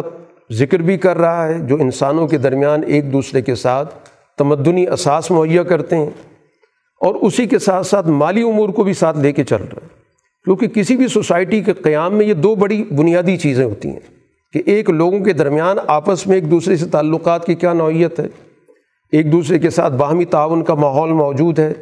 ایک دوسرے کے حقوق ادا کرنے کا وہاں پر سلسلہ سسٹم کے حوالے سے موجود ہے، اور اسی طرح مالی طور پر بھی اس سوسائٹی کے اندر لوگ ایک دوسرے کے حقوق ادا کرتے ہیں یا نہیں۔ تو مالی توازن کا ہونا بھی ضروری ہے، معاشی توازن کا حقوق اور فرائض کے اعتبار سے، سوسائٹی کے اندر معاشی اعتبار سے لوگوں کے درمیان اونچ نیچ کا خاتمہ بھی ضروری ہے، اور اسی طرح معاشرتی طور پر بھی تعلقات کے اندر کسی قسم کا بگاڑ نہیں ہونا چاہیے۔ تو ان دو چیزوں کو گویا کہ قرآن حکیم اس سورہ کے اندر بار بار اس کی نشاندہی کر رہا ہے۔ چنانچہ معاشی طور پر ہمارے سامنے جو رہنمائی دی گئی کہ لا تأکلوا اموالکم بینکم بالباطل، ایک اصولی بات سمجھا دی گئی کہ آپس میں مال کا تبادلہ ہوتا ہے، یہ انسانی ضرورت ہے کہ اس کو اپنی ضرورت پوری کرنے کے لیے اور اپنی ضروریات زندگی حاصل کرنے کے لیے اپنا مال دوسرے کو دینا ہوگا اور دوسرے سے اپنی ضرورت کا مال لینا ہوگا۔ یہ لین دین سوسائٹی کی ضرورت ہوتی ہے، اسی پر معیشت کھڑی ہوتی ہے، یہ معاشرے کے اندر ہوتا ہے کہ معاشرے میں جب بھی افراد جمع ہوتے ہیں تو ان کے درمیان اشیاء کا تبادلہ ہوتا ہے، مال کا تبادلہ ہوتا ہے، چیز کا چیز سے تبادلہ ہوتا ہے، یا کرنسی سے اشیاء لی جاتی ہیں۔ اس کے لیے سب سے پہلے اصولی بات سمجھا دی گئی کہ یہ باطل طریقے سے نہیں ہو سکتا، یہ ناجائز ذرائع سے نہیں ہو سکتا۔ اب یہ جو قرآن کا لفظ باطل ہے بہت وسیع ہے، کسی کو دھوکہ دینا، کسی کی لا علمی سے فائدہ اٹھانا، کسی پر دباؤ ڈالنا، کسی کے ساتھ ایسا وعدہ کر کے جو پورا نہ ہونے والا ہو، یعنی جتنی بھی ناجائز ذرائع ہو سکتے ہیں وہ تمام کے تمام باطل کے دائرے میں آتے ہیں۔ اور جائز ذریعہ کیا ہے؟ قرآن حکیم نے کہا کہ باہمی رضامندی، اور باہمی رضامندی وہ معتبر ہے کہ جس میں کسی بھی فریق پر دوسرے فریق کا کسی طور پر کوئی دباؤ یا غلبہ نہ ہو، برابری کی بنیاد پر ہو، اس کی لا علمی سے فائدہ نہ اٹھایا جائے۔ یہی وجہ ہے کہ رسول اللہ صلی اللہ علیہ وسلم نے لین دین کے حوالے سے بڑی بنیادی رہنمائی دی ہے، اور جہاں پر بھی کوئی معاملے کے اندر اونچ نیچ پیدا ہوئی تو آپ نے وہاں پر متاثرہ فریق کو اختیار دیا، جس کو فقہ کی زبان میں خیار کہا جاتا ہے، کہ تمہارے پاس آپشن ہوگا وڈرا کرنے کا۔ مثلا رسول اللہ صلی اللہ علیہ وسلم کے پاس ایک صحابی آئے، وہ کہنے لگے اللہ کے رسول میں مارکیٹ میں جاتا ہوں، لین دین کرتا ہوں، تو مجھے اس میں دھوکہ ہو جاتا ہے، بعد میں مجھے پتہ چلتا ہے کہ میرے ساتھ ہاتھ ہو گیا۔ تو رسول اللہ صلی اللہ علیہ وسلم نے کہا کہ یوں کیا کرو کہ جب بھی مارکیٹ میں جاؤ لین دین کرو، ساتھ کہہ دیا کرو کہ میرے پاس چوائس موجود ہے اس پہ نظر ثانی کرنے کی، میں یہ اختیار رکھتا ہوں کہ اگر مجھے یہ سودا پسند نہ آیا تو میں واپس کر دوں گا۔ اس کو فقہ کی زبان میں کہا جاتا ہے خیار الشرط، کہ شرط طے کر لی جاتی ہے، دونوں فریق کر سکتے ہیں، بیچنے والا بھی کر سکتا ہے، خریدنے والا بھی کر سکتا ہے، کہ ہمارے پاس تین دن کے اندر اس پہ نظر ثانی کا حق موجود ہوگا، تاکہ اس دوران کسی سے مشاورت کرنی ہے، آدمی خود غور و فکر کر کے اس سودے کے بارے میں سمجھ سکتا ہے کہ اس میں مجھے نقصان ہو سکتا ہے یا مجھے اس کی اس کا فائدہ زیادہ نظر نہیں آتا. اس طرح بہت سارے خیارات دیے ہیں. بن دیکھی چیز پہ اختیار دیا گیا کہ بن دیکھی چیز لے لی, اس کو دیکھنے کے بعد وہ اس کو نہیں لینا چاہتا, چاہے اس میں کوئی عیب بھی نہ ہو, کوئی اس میں خامی بھی نہ ہو, شریعت اس کو اجازت دیتی ہے کہ تم اس بنیاد پر اس کو واپس کر سکتے ہو. تو بہرحال ایک مستقل موضوع ہے کہ شریعت نے اس حوالے سے کہ باہمی رضامندی کو جو چیز بھی کسی بھی حوالے سے متاثر کر سکتی ہے تو اس کا وہاں پر علاج رکھا ہے. تو یہ ایک بڑی بنیادی اصولی بات سمجھا دی گئی کہ باہمی رضامندی کی اساس پر گویا لین دین درست ہوگا, اور اس سے ہٹ کے جو چیز ہوگی وہ باطل ہوگی, ناجائز ہوگی, حرام ہوگی, وہ استحصال کہلائے گی, وہ ظلم کہلائے گی, وہ ایک دوسرے کے ساتھ دھوکہ دہی کہلائے گی. چونکہ یہ دونوں معاملات ساتھ ساتھ قرآن حکیم لے کے چل رہے ہیں, کیونکہ انسانی اجتماع کے اندر جو بھی چیزیں ہوتی ہیں اس میں باہمی تعلق داری کو بھی پیش نظر رکھا جاتا ہے, اور اسی طرح مالی امور کو بھی پیش نظر رکھا جاتا ہے. قرآن حکیم نے یہاں پر ایک اور چیز بھی سمجھائی کہ بسا اوقات مختلف انسانوں کی کچھ ایسی صلاحیتیں ہوتی ہیں جو ایک کے اندر ہوتی ہیں دوسرے کے اندر نہیں ہوتی, اس کے اندر ہوتی ہیں پہلے کے پاس نہیں ہوتی. اللہ تعالیٰ نے صلاحیتوں کو مختلف لوگوں میں تقسیم کیا. محروم کوئی نہیں ہوتا, لیکن تنوع ضرور ہوتا ہے کہ ایک شخص کے پاس ایک صلاحیت کم ہے, دوسرے کے پاس وہی صلاحیت زیادہ ہوگی, لیکن ہو سکتا ہے کہ اس کے پاس کوئی صلاحیت کم ہو, وہ اس کے پاس زیادہ ہو. تو باہمی تعاون کا مطلب یہی ہوتا ہے, اس کی ضرورت اس لیے پیش آتی ہے کہ افراد گویا ایک دوسرے کی اچھائی سے فائدہ اٹھاتے ہیں اور ایک دوسرے کی کمی کو پورا کرتے ہیں. باہمی تعاون کی اس لیے ضرورت محسوس ہوتی ہے. یک طرفہ تعاون نہیں ہوتا, یہ کوئی بخشش یا کسی پر عنایت کر کے تعاون نہیں ہوتا کہ ایک شخص بہت کمزور ہے, دوسرا آدمی گویا کہ اس پر احسان کر رہا ہے. تو باہمی تعاون کے اندر دونوں چیزیں ہوتی ہیں. اب بسا اوقات ایک انسان کسی بھی دوسرے آدمی کی صلاحیت سے بہت زیادہ متاثر ہو جاتا ہے اور اس کو اپنی کم مائیگی کا احساس ہوتا ہے, اور وہ کہتا ہے کاش میرے پاس بھی یہ کچھ ہوتا. تو قرآن نے اس سے روک دیا, بلا تتمنوا ما فضل اللہ بہ بعضکم علی بعض, اس آرزو کی ضرورت نہیں ہے. یا بسا اوقات صنفی حوالے سے ہو جاتا ہے کہ ایک خاتون کہتی ہے کاش میں مرد ہوتی تو یہ کام بھی کر دیتی, یا اس کے برعکس بھی ہو جاتا ہے. تو قرآن نے کہا کہ یہ تمہارا کام نہیں ہے, تمہیں جتنی صلاحیت دی گئی ہے, جتنا تمہارے لیے میدان کار متعین کیا گیا, تم اس میں اپنا کام کرو, بجائے اس کے کہ ہم اپنا کام چھوڑ کر اس میں کوئی کردار موجود نہیں اور دوسرے میدان کے اندر ہم تمنائیں اور آرزوئیں پال لیں. للرجال نصیب مما اکتسبوا وللنساء نصیب مما اکتسبنا, دونوں اپنے اپنے میدان میں, دونوں صنفیں مرد ہوں یا خواتین ہوں, اپنے اپنے میدان میں کام کریں اور اس کے مطابق جو بھی ان کا حصہ ہے وہ ان کو ملے گا, اس کو کوئی نہیں روک سکتا. تو ایک بنیادی بات سمجھا دی گئی کہ معاشرے کے لیے دونوں اصناف ضروری ہیں, ایک صنف کے بنیاد پہ کبھی بھی سوسائٹی وجود میں نہیں آتی. تو اس لیے یہ جو اصناف کی تقسیم ہے یہ گویا اللہ تعالیٰ کی طرف سے کسی بھی سوسائٹی کو قائم رکھنے کے لیے رکھی گئی ہے. اس لیے کسی ایک صنف کا دوسری صنف کے حوالے سے یہ تمنا رکھنا, آرزو رکھنا کہ اس کی صنف دوسری ہو جاتی, تو یہ درست نہیں ہے. اس سے جو انسان کے ذہن کے اندر احساس کمتری پیدا ہو سکتا ہے اس کو روک دیا گیا کہ یہ تمہارا کام نہیں, تم اپنے صنف کے اندر رہ کر اپنا کردار ادا کرو. جیسے رسول اللہ صلی اللہ علیہ وسلم سے ذکر کیا گیا, کچھ صحابیات نے کہا کہ یہ مرد ہمیشہ جہاد میں جاتے ہیں تو بہت کچھ حاصل کرتے ہیں, ان کو بہت زیادہ اجر ملتا ہے, اور ظاہر ہم پہ تو فرض نہیں ہے. تو آپ نے کہا جہاد کن الحج, تمہارا جہاد حج ہے, تو گویا وہی ثواب جو مردوں کو جہاد کے اندر مل رہا ہے تمہیں یہی اجر و ثواب حج کی صورت میں دے دیا جائے گا, بجائے اس کے کہ تم اس میدان میں اپنا کردار ادا کرنے کی خواہش کا اظہار کرو. اس کے باوجود صحابیات جب بھی ضرورت پڑی میدان میں گئی ہیں, جو ان کے حصے کا کام تھا ان نے کیا بھی ہے, لیکن ان پر ذمہ داری عائد نہیں کی گئی جس طرح مردوں پر ذمہ داری عائد کی گئی کہ اگر اس کو پورا نہیں کرتے تو اس پر وعید بھی سنائی گئی, سزائیں بھی سنائی گئیں. اس طرح کا ظاہر خواتین کے ساتھ معاملہ نہیں کیا گیا. قرآن حکیم نے یہاں پر بہت ایک اہم چیز کی طرف ہماری رہنمائی کی کہ یہ جو خاندانی نظام ہے, اب ظاہر کوئی بھی سسٹم ہو وہ اس وقت تک نہیں چل سکتا جب تک اس میں باقاعدہ آپ کچھ طریقہ کار متعین نہ کریں. سسٹم نظم و ضبط کو کہتے ہیں, اور نظم و ضبط کے لیے ظاہر ہے آپ کسی کو ذمہ داری چلانے کی دیتے ہیں. اگر تمام افراد ایک ہی جگہ پر ایک ہی سطح پر کھڑے ہو جائیں تو کون سسٹم چلائے گا؟ تو اس وجہ سے قرآن نے کہا الرجال قوامون علی النساء کہ اس یونٹ کے اندر جو خاندانی نظام ہے اس میں نگرانی کا نظام مردوں کو دیا گیا کہ وہ سوسائٹی کے اندر اپنا کردار ادا کریں گے. معاشی ضروریات ان کے ذمے ہیں, اسی طرح باہر کے امور ان کے ذمے ہیں. خواتین گویا ان کی کفالت میں, ان کی نگرانی میں, تو نگرانی کا نظام گویا مردوں کو دیا گیا. اور یہ نگرانی کے نظام یہ گویا کہ سسٹم کی ضرورت ہے جس کو قرآن سورہ بقرہ کے اندر ذکر کر چکا ہے. وَلِلرِّجَالِ عَلَيْهِنَّ دَرَجَةٌ, ایک درجہ, درجات نہیں کہا گیا کہ بہت سارے درجے اس پہ متعین کر دیے گئے, ایک درجہ بڑھایا گیا. اور ظاہر وہ ضرورت ہے, کسی بھی سسٹم کو چلانے کے لیے آپ ایک کو ذمہ داری دیتے ہیں تبھی وہ سسٹم چلتا ہے. اور اگر آپ سب کو ذمہ داریوں بالکل برابر کر دیں تو کبھی بھی کسی جگہ کا نظام نہیں چل سکتا.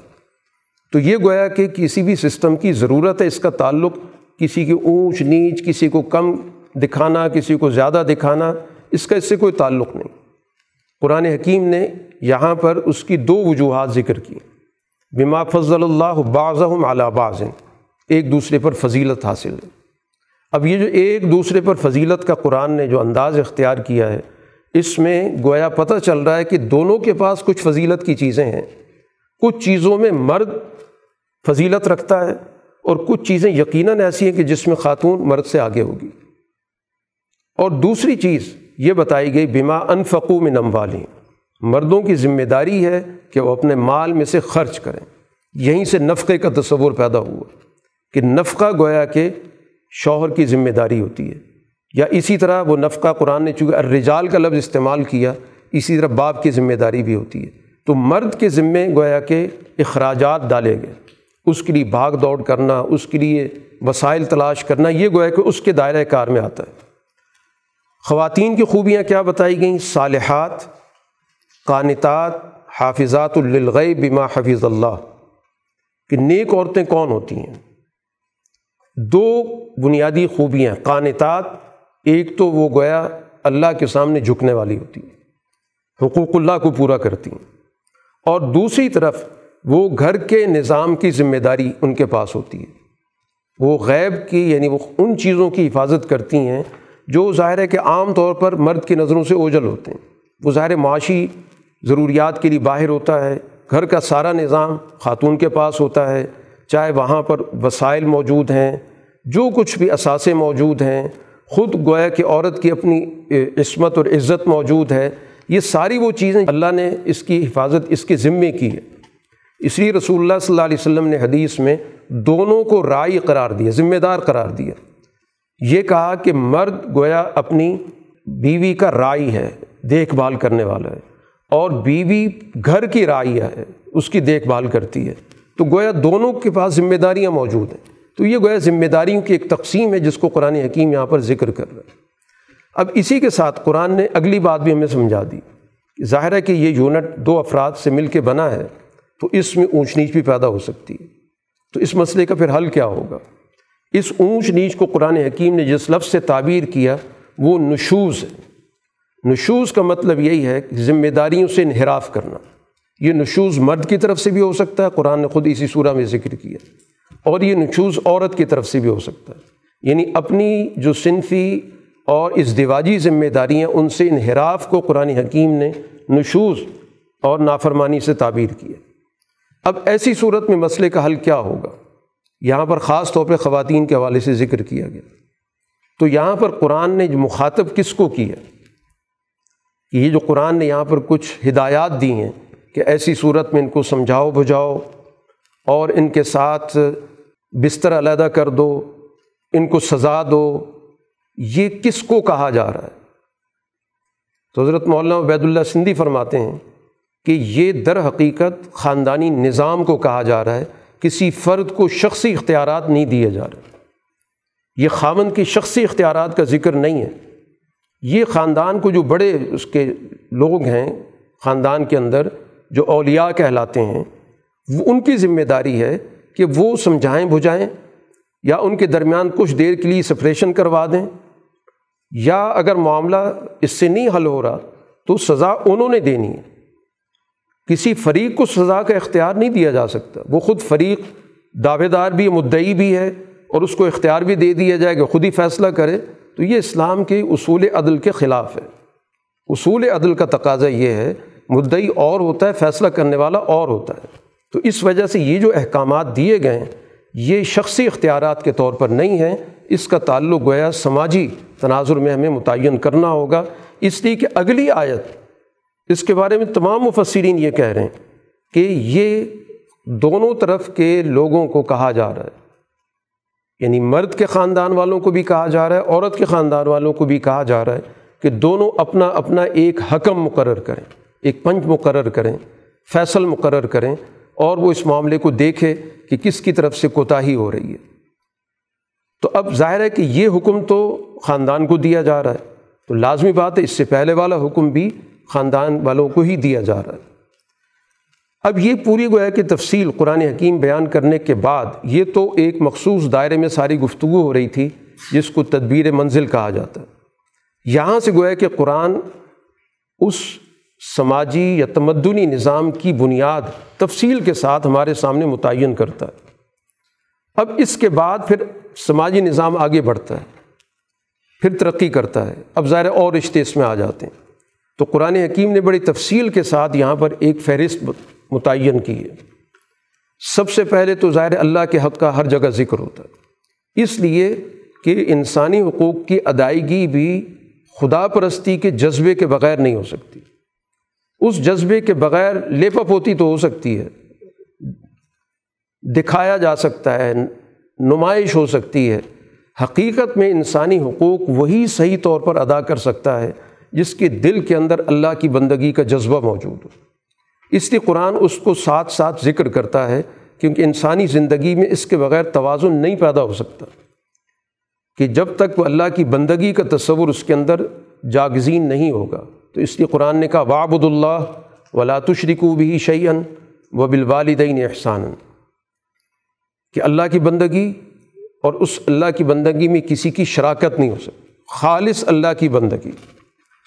تمام چیزوں میں اس کی غیر مشروط مطلق اطاعت فرما برداری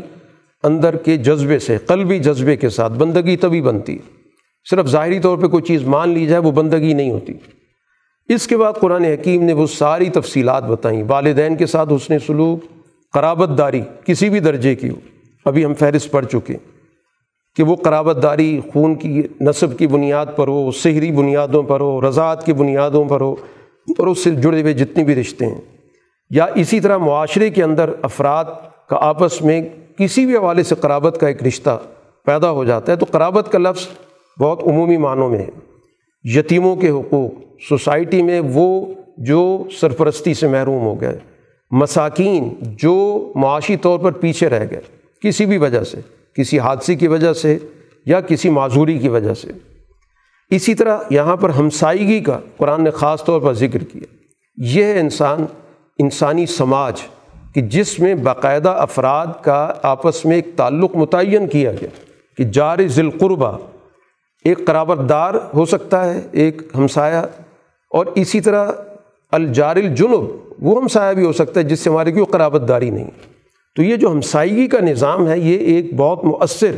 سماجی یونٹ بنتا ہے کہ جس کی اساس پر افراد ایک دوسرے کے ساتھ ہمیشہ جڑے رہتے ہیں، کیونکہ یہ وہ تعلق ہے جو انسان کے ساتھ چوبیس گھنٹے کا ہے۔ قرابت دار تو ہو سکتا ہے بسا اوقات قریب ہو یا نہ ہو، لیکن جو جار ہے، ہمسایہ ہے، وہ تو ہر وقت اس کے ساتھ موجود ہے، وہ ہر مشکل میں اس کا ساتھ بھی دے سکتا ہے، ہر مشکل میں اس کے کام بھی آ سکتا ہے، اور یہ اس کے کام آ سکتا ہے۔ اور قرآن حکیم نے کہا الصاحب بالجنب، یہ اتنا وسیع کر دیا گیا کہ جو بھی انسان کے ساتھ کچھ دیر کے لیے بیٹھتا ہے۔ اب اس حوالے سے دیکھیں تو انسان کی گویا کی پوری جو بھی سماجی مصروفیات ہیں، کچھ دیر کے لیے جہاں بھی گیا، کہیں اس کا کام کاج ہے، کہیں پر اس کا معاشی حوالے سے لوگوں کے ساتھ اٹھنا بیٹھنا ہے، حتیٰ کہ کچھ دیر کے لیے اس نے سفر کر لیا، تو یہ سارا کا سارا گویا کہ صاحب بالجنب، گویا ایک دوسرے کے ساتھ کچھ دیر کی جو مصاحبت ہے، کچھ وقت کے لیے مصاحبت ہے، وقتی نوعیت کی ہے، اس میں بھی ایک دوسرے کے ساتھ حقوق متعین ہو گئے کہ ایک دوسرے کے ساتھ ہم ایسا معاملہ نہیں کر سکتے جس سے کسی کو اذیت پہنچے۔ وابن السبیل، اور ظاہر ہے کہ ایک شخص کسی دوسری جگہ پر چلا گیا، اجنبی ماحول میں چلا گیا، مسافر ہے، تو ظاہر سوسائٹی کی ذمہ داری ہے کہ اس کے حقوق کی پاسداری کرے، ایسا سسٹم بنائے۔ اسی وجہ سے مسلم دور کے اندر ہمیشہ سرائے کا نظام رہا ہے، جہاں پر لوگ رہتے تھے، اپنی سواریوں کے ساتھ رہتے تھے، پورے اہتمام کے ساتھ رہتے تھے، انہیں کوئی پریشانی نہیں ہوتی تھی کہ ہم سفر کریں گے تو کہاں ٹھہریں گے، کیسی ضروریات پوری ہوں گی۔ ایک بڑا منظم نظام مسلم دور کے اندر مختلف علاقوں کے اندر رہا ہے۔ تو اصل چیز صرف وقتی طور پر کسی کی امداد نہیں ہے، وہ سسٹم کی جو سوچ ہے، جس کو ہم سماج کہتے ہیں، جس کو ہم سوسائٹی کہتے ہیں، اصل اس چیز کی طرف متوجہ کرنا مقصود ہے۔ اور اسی طرح ما ملکت ایمانکم، وہ لوگ جو تمہاری نگرانی میں ہیں، جن کی تم دیکھ بھال کر رہے ہو، تو جتنی بھی گویا کہ اس طرح کے افراد جو کسی کی نگرانی میں ہوتے ہیں، جو کسی کی ملازمت کر رہے ہوتے ہیں، ان کے حقوق کی پاسداری بھی گویا اس سوسائٹی کی ذمہ داری ہے۔ اب جو ان ذمہ داریوں کو پورا نہیں کرتا، تو قرآن نے کہا ان اللہ لا یحب من کان مختالا فخورا، یہ اصل میں اس وجہ سے ہوتا ہے کہ یہ وہ لوگ ہوتے ہیں جو اپنے آپ کو دوسروں سے برتر سمجھتے ہیں، اتراتے ہیں، اکڑتے ہیں کہ ہم عام لوگوں جیسے نہیں ہیں، ہم ایک کوئی بالائی مخلوق ہیں، اور اس پر گویا ان کو ایک فخر ہوتا ہے۔ یہ وہ سوچ ہے جس سے ہمیشہ حقوق توڑ ٹوٹتے ہیں۔ یہ وہ ہیں جن کو قرآن کہتا ہے الذین یبخلون، جو وسائل پر قبضہ کر لیتے ہیں، بخیل بنتے ہیں، اور نہ صرف بخیل بنتے ہیں ویأمرون الناس بالبخل، وہ سوسائٹی کے اندر باقاعدہ بخل کا نظام قائم کر دیتے ہیں، وہ سوسائٹی کے اندر ایسا ماحول پیدا کرتے ہیں، ایسے قوانین بناتے ہیں کہ زیادہ سے زیادہ لوگوں کے اندر یہ چیز پیدا ہوتی ہے کہ ہمیں بھی وسائل کو لوٹنا چاہیے، اس لیے سارے اس دوڑ میں لگ جاتے ہیں۔ تو یہ در حقیقت سوسائٹی کے اندر حقوق توڑنے کا باعث بنتے ہیں، پھر ان کے سامنے کوئی رشتہ ناتا نہیں ہوتا، وہ اپنے خونی رشتوں کو بھی بھول جاتے ہیں، ان کا رشتہ گویا اس دولت کے ساتھ، اس سرمایہ کے ساتھ جڑ جاتا ہے۔ اور پھر جو کچھ اللہ نے ان کو اپنے فضل سے دیا،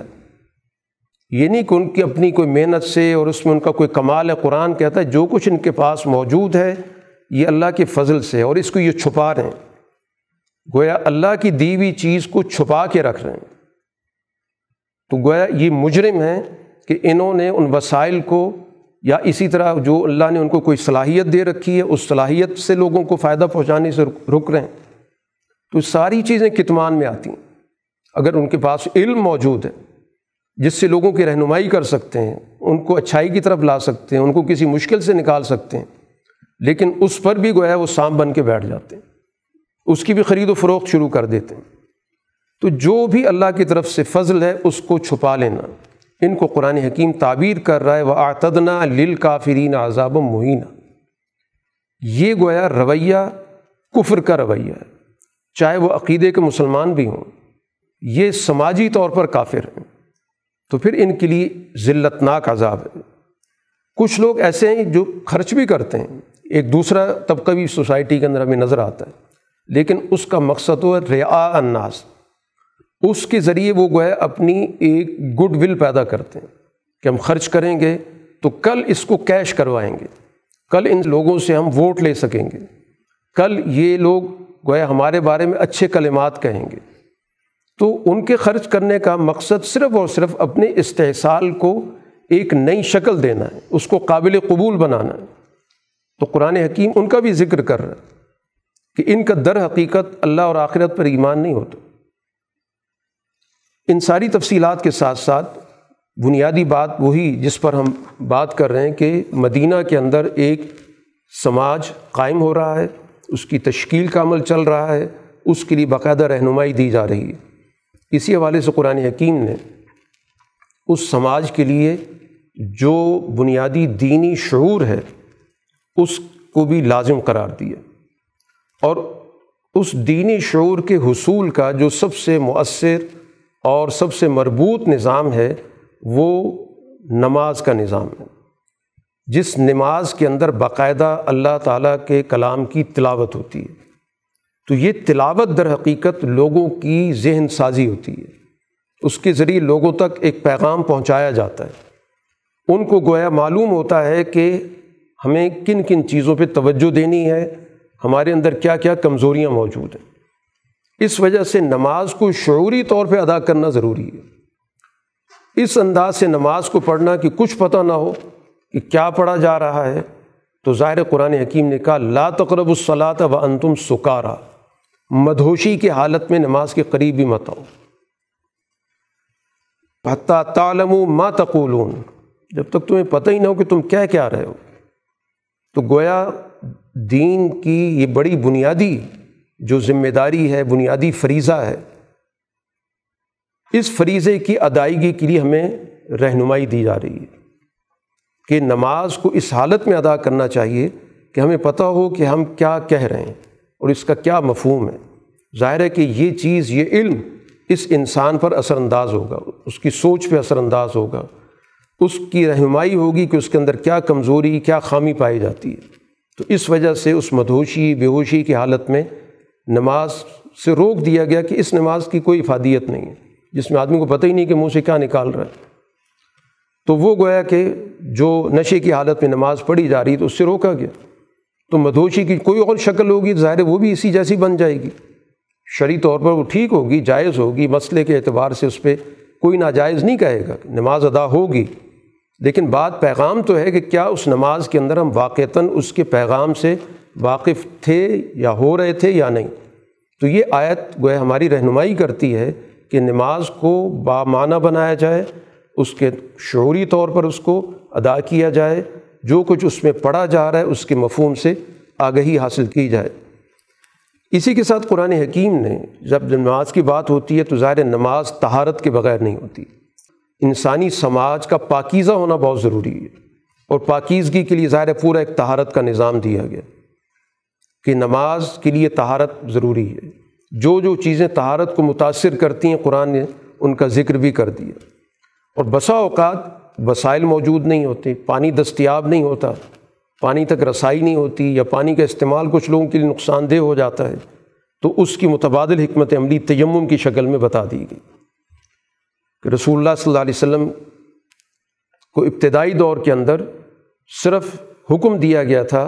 وضو کے ذریعے طہارت کا،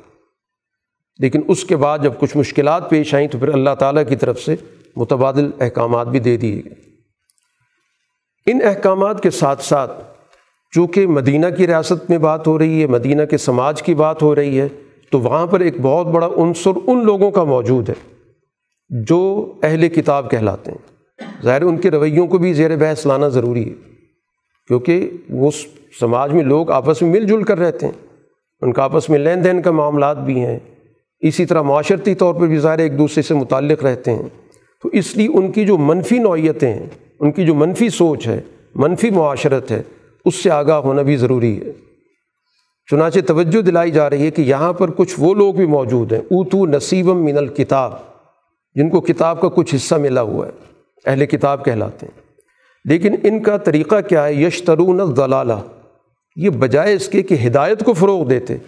انہوں نے تو در حقیقت گمراہی کا کاروبار شروع کیا ہوا، اور اسی پر اکتفا نہیں کر رہے کہ خود گمراہ ہیں، بلکہ وَيُرِيدُونَ أَن تَضِلُّوا السَّبِيلَ، وہ چاہتے ہیں تم لوگ بھی راستے سے ہٹو. تو اس لیے ان کے بارے میں تمہیں چوکنا رہنا چاہیے کہ اس وجہ سے کوئی شخص متاثر ہو جائے کہ بہرحال اہل کتاب تو ہیں، ان کے پاس بھی تورات ہے، یا یہ جو کچھ کہہ رہے ہیں درستی کہہ رہے ہیں. ایسا نہیں ہے، یہ در حقیقت تورات کے نام سے یہاں پر دین فروشی کر رہے ہیں، دین کو بیچ رہے ہیں، گمراہی کا کاروبار کر رہے ہیں. مسئلہ کیا ہے، ان کے اندر تحریف ہے، یحرفون الکلم عن مواضعہ، یہ گویا باتوں کو پھیر دیتے ہیں، کہیں کی بات کہیں لگا دی، مفہوم کچھ سے کچھ بنا دیا. تو اس لیے ان کے بارے میں تمہیں آگاہ رہنا چاہیے. اور خاص طور پر ان کا رویہ کیا ہے کہ یہ رسول اللہ صلی اللہ علیہ وسلم کی مجلس میں بھی آ جاتے ہیں، لیکن بات سنتے ہیں اس لیے نہیں سنتے کہ عمل کریں. سمعنا کہتے ہیں زبان سے، ہم نے سنا، لیکن ساتھ ساتھ یہ بھی کہ ایسا ہی نہ کہ ہم نے بات نہیں ماننی. یا یہ کہتے ہیں حضور صلی اللہ علیہ وسلم کو متوجہ کرنے کے لیے اسمع، بات سنیں، لیکن سنانا مقصود نہیں ہوتا، صرف ایک ضابطے کی کارروائی پوری کرنی ہوتی کہ ہم نے سمعنا بھی کہا، اور ہم نے حضور صلی اللہ علیہ وسلم سے درخواست بھی کی کہ ہماری بات سن لیں۔ یا اسی طرح ایک اور لفظ استعمال کرتے تھے رائنا، جس کا ظاہری مطلب یہ ہوتا تھا کہ ہمارا خیال رکھیں، لیکن ان کا مقصود کچھ اور ہوتا تھا، لیم بالسنتہم، اپنی زبان کو ذرا تھوڑا سا موڑ کے اس کو بیان کرنا، تو جیسے رائنا کہہ دینا اس کو، تو مقصد رسول اللہ صلی اللہ علیہ وسلم کو متوجہ کرنا نہیں، بلکہ ایک قسم کی آپ کے ساتھ بدتمیزی کرنا، توہین کرنا ہے۔ اس وجہ سے قرآن حکیم نے کہا کہ اگر یہ یوں کہتے، واقعتاً اگر ان کو ہدایت مقصود تھی، آپ سے رہنمائی لینی تھی، تو یوں کہتے سمعنا و اطعنا، کہ ہم نے سنا بھی اور مانا بھی۔ میں سننے کا کیا مقصد ہے؟ اور اسی طرح کہتے اسمع، صرف اتنا کہتے کہ آپ ہماری بات سنیں، ساتھ یہ کہ کوئی کوئی بات آپ کو نہ سنائی دے۔ اسی طرح رائنا کی بجائے انظرنا کہیں، کہ واضح لفظ کہیں، کوئی ایسی مبہم بات کرنا، گفتگو کرنا کہ جس کے دو دو معنی نکلے اور کہ ہمارا مقصد تو یہ تھا، سننے والے نے کچھ اور مقصد لیا، یہ دھوکہ دہی کی واردات ہے ان کی۔ اس لیے اہل ایمان کو تو منع کر دیے گئے کہ انہوں نے یہ الفاظ استعمال نہیں کرنے، تاکہ واضح ہو جائے کہ کون بدنیتی کے ساتھ آپ کی مجلس میں آتا ہے۔ جب وہ لفظ استعمال ہوں گے تو پتہ چل جائے گا کہ یہ کون لوگ ہیں، اور اس کے مقابلے میں جو سچے لوگ ہوں گے ان کو متبادل الفاظ اور متبادل اس کے لیے جملے تھے، وہ سمجھا دیے گئے۔ اہل ایمان کے ساتھ ساتھ اہل کتاب کو مخاطب قرآن میں اسی لیے کیا جا رہا ہے کہ یہ اس معاشرے کے اندر موجود لوگ ہیں، اس لیے ان سے کہا آمنو بما نزلنا، جو ہم نازل کر رہے ہیں اس وقت، اس پر ایمان لے کر آؤ۔ کیوں؟ اس لیے کہ یہ تمہاری کتاب کی تصدیق کرتی ہے، اور تمہاری کتاب کے اندر اس کتاب کا ذکر موجود ہے، قبل اس کے کہ تمہارے سارے معاملات تمہارے ہاتھ سے نکل جائیں۔ ان نتمسا وجوہن، تمہارے چہروں کو مٹا دیا جائے، تمہارا کردار ختم ہو جائے، تمہاری سیرت مسخ ہو جائے، گویا تمہارے اندر سوچنے سمجھنے کی صلاحیت مفقود ہو جائے، قبل اس کے کہ تمہارے دلوں پر مہریں لگا دی جائے، اس سے پہلے پہلے تم ان باتوں کو مان لو، ورنہ اللہ کی طرف سے جب حجت پوری ہو جائے گی تو پھر تمہارے پاس واپسی کا راستہ بند ہو جائے گا۔ ہو سکتا ہے تم پر بھی اسی طرح کی لعنت بھیجی جائے جیسے تمہاری اپنی قوم کے اندر ماضی میں جنہوں نے ہفتے کے دن کی خلاف ورزی کی تھی اور قابل لعنت ہو کر اور ان کی شکلیں مسخ ہو گئی تھیں۔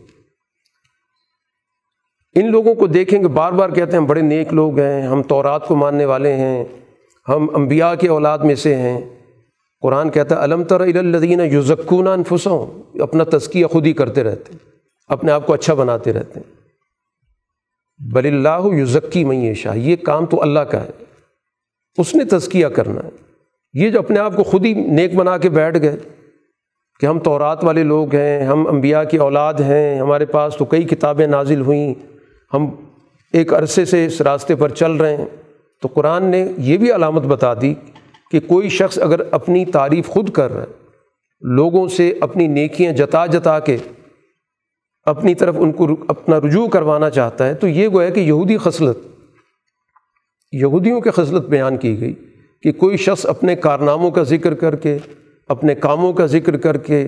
اپنی تعریف کرے کہ میں بہت سچا آدمی ہوں، میں بہت دیانتدار آدمی ہوں، اور میرے یہ یہ کارنامے ہیں، میں نے مشکل وقت کے اندر بڑا دین کے فروغ کے لیے کام کیا، وغیرہ وغیرہ، جو بھی اپنی ایک فہرست بیان کرتا ہے، تو یہ گویا کہ اپنا تزکیہ خود کر رہا ہے، اپنے آپ کو خود ہی پاکیزہ بنا رہا ہے۔ یہ منصب تو در حقیقت اللہ کا تھا، اور اللہ کی طرف سے پھر اللہ تعالیٰ کے رسول صلی اللہ علیہ وسلم کو یہ عطا ہوا، یزکیہم،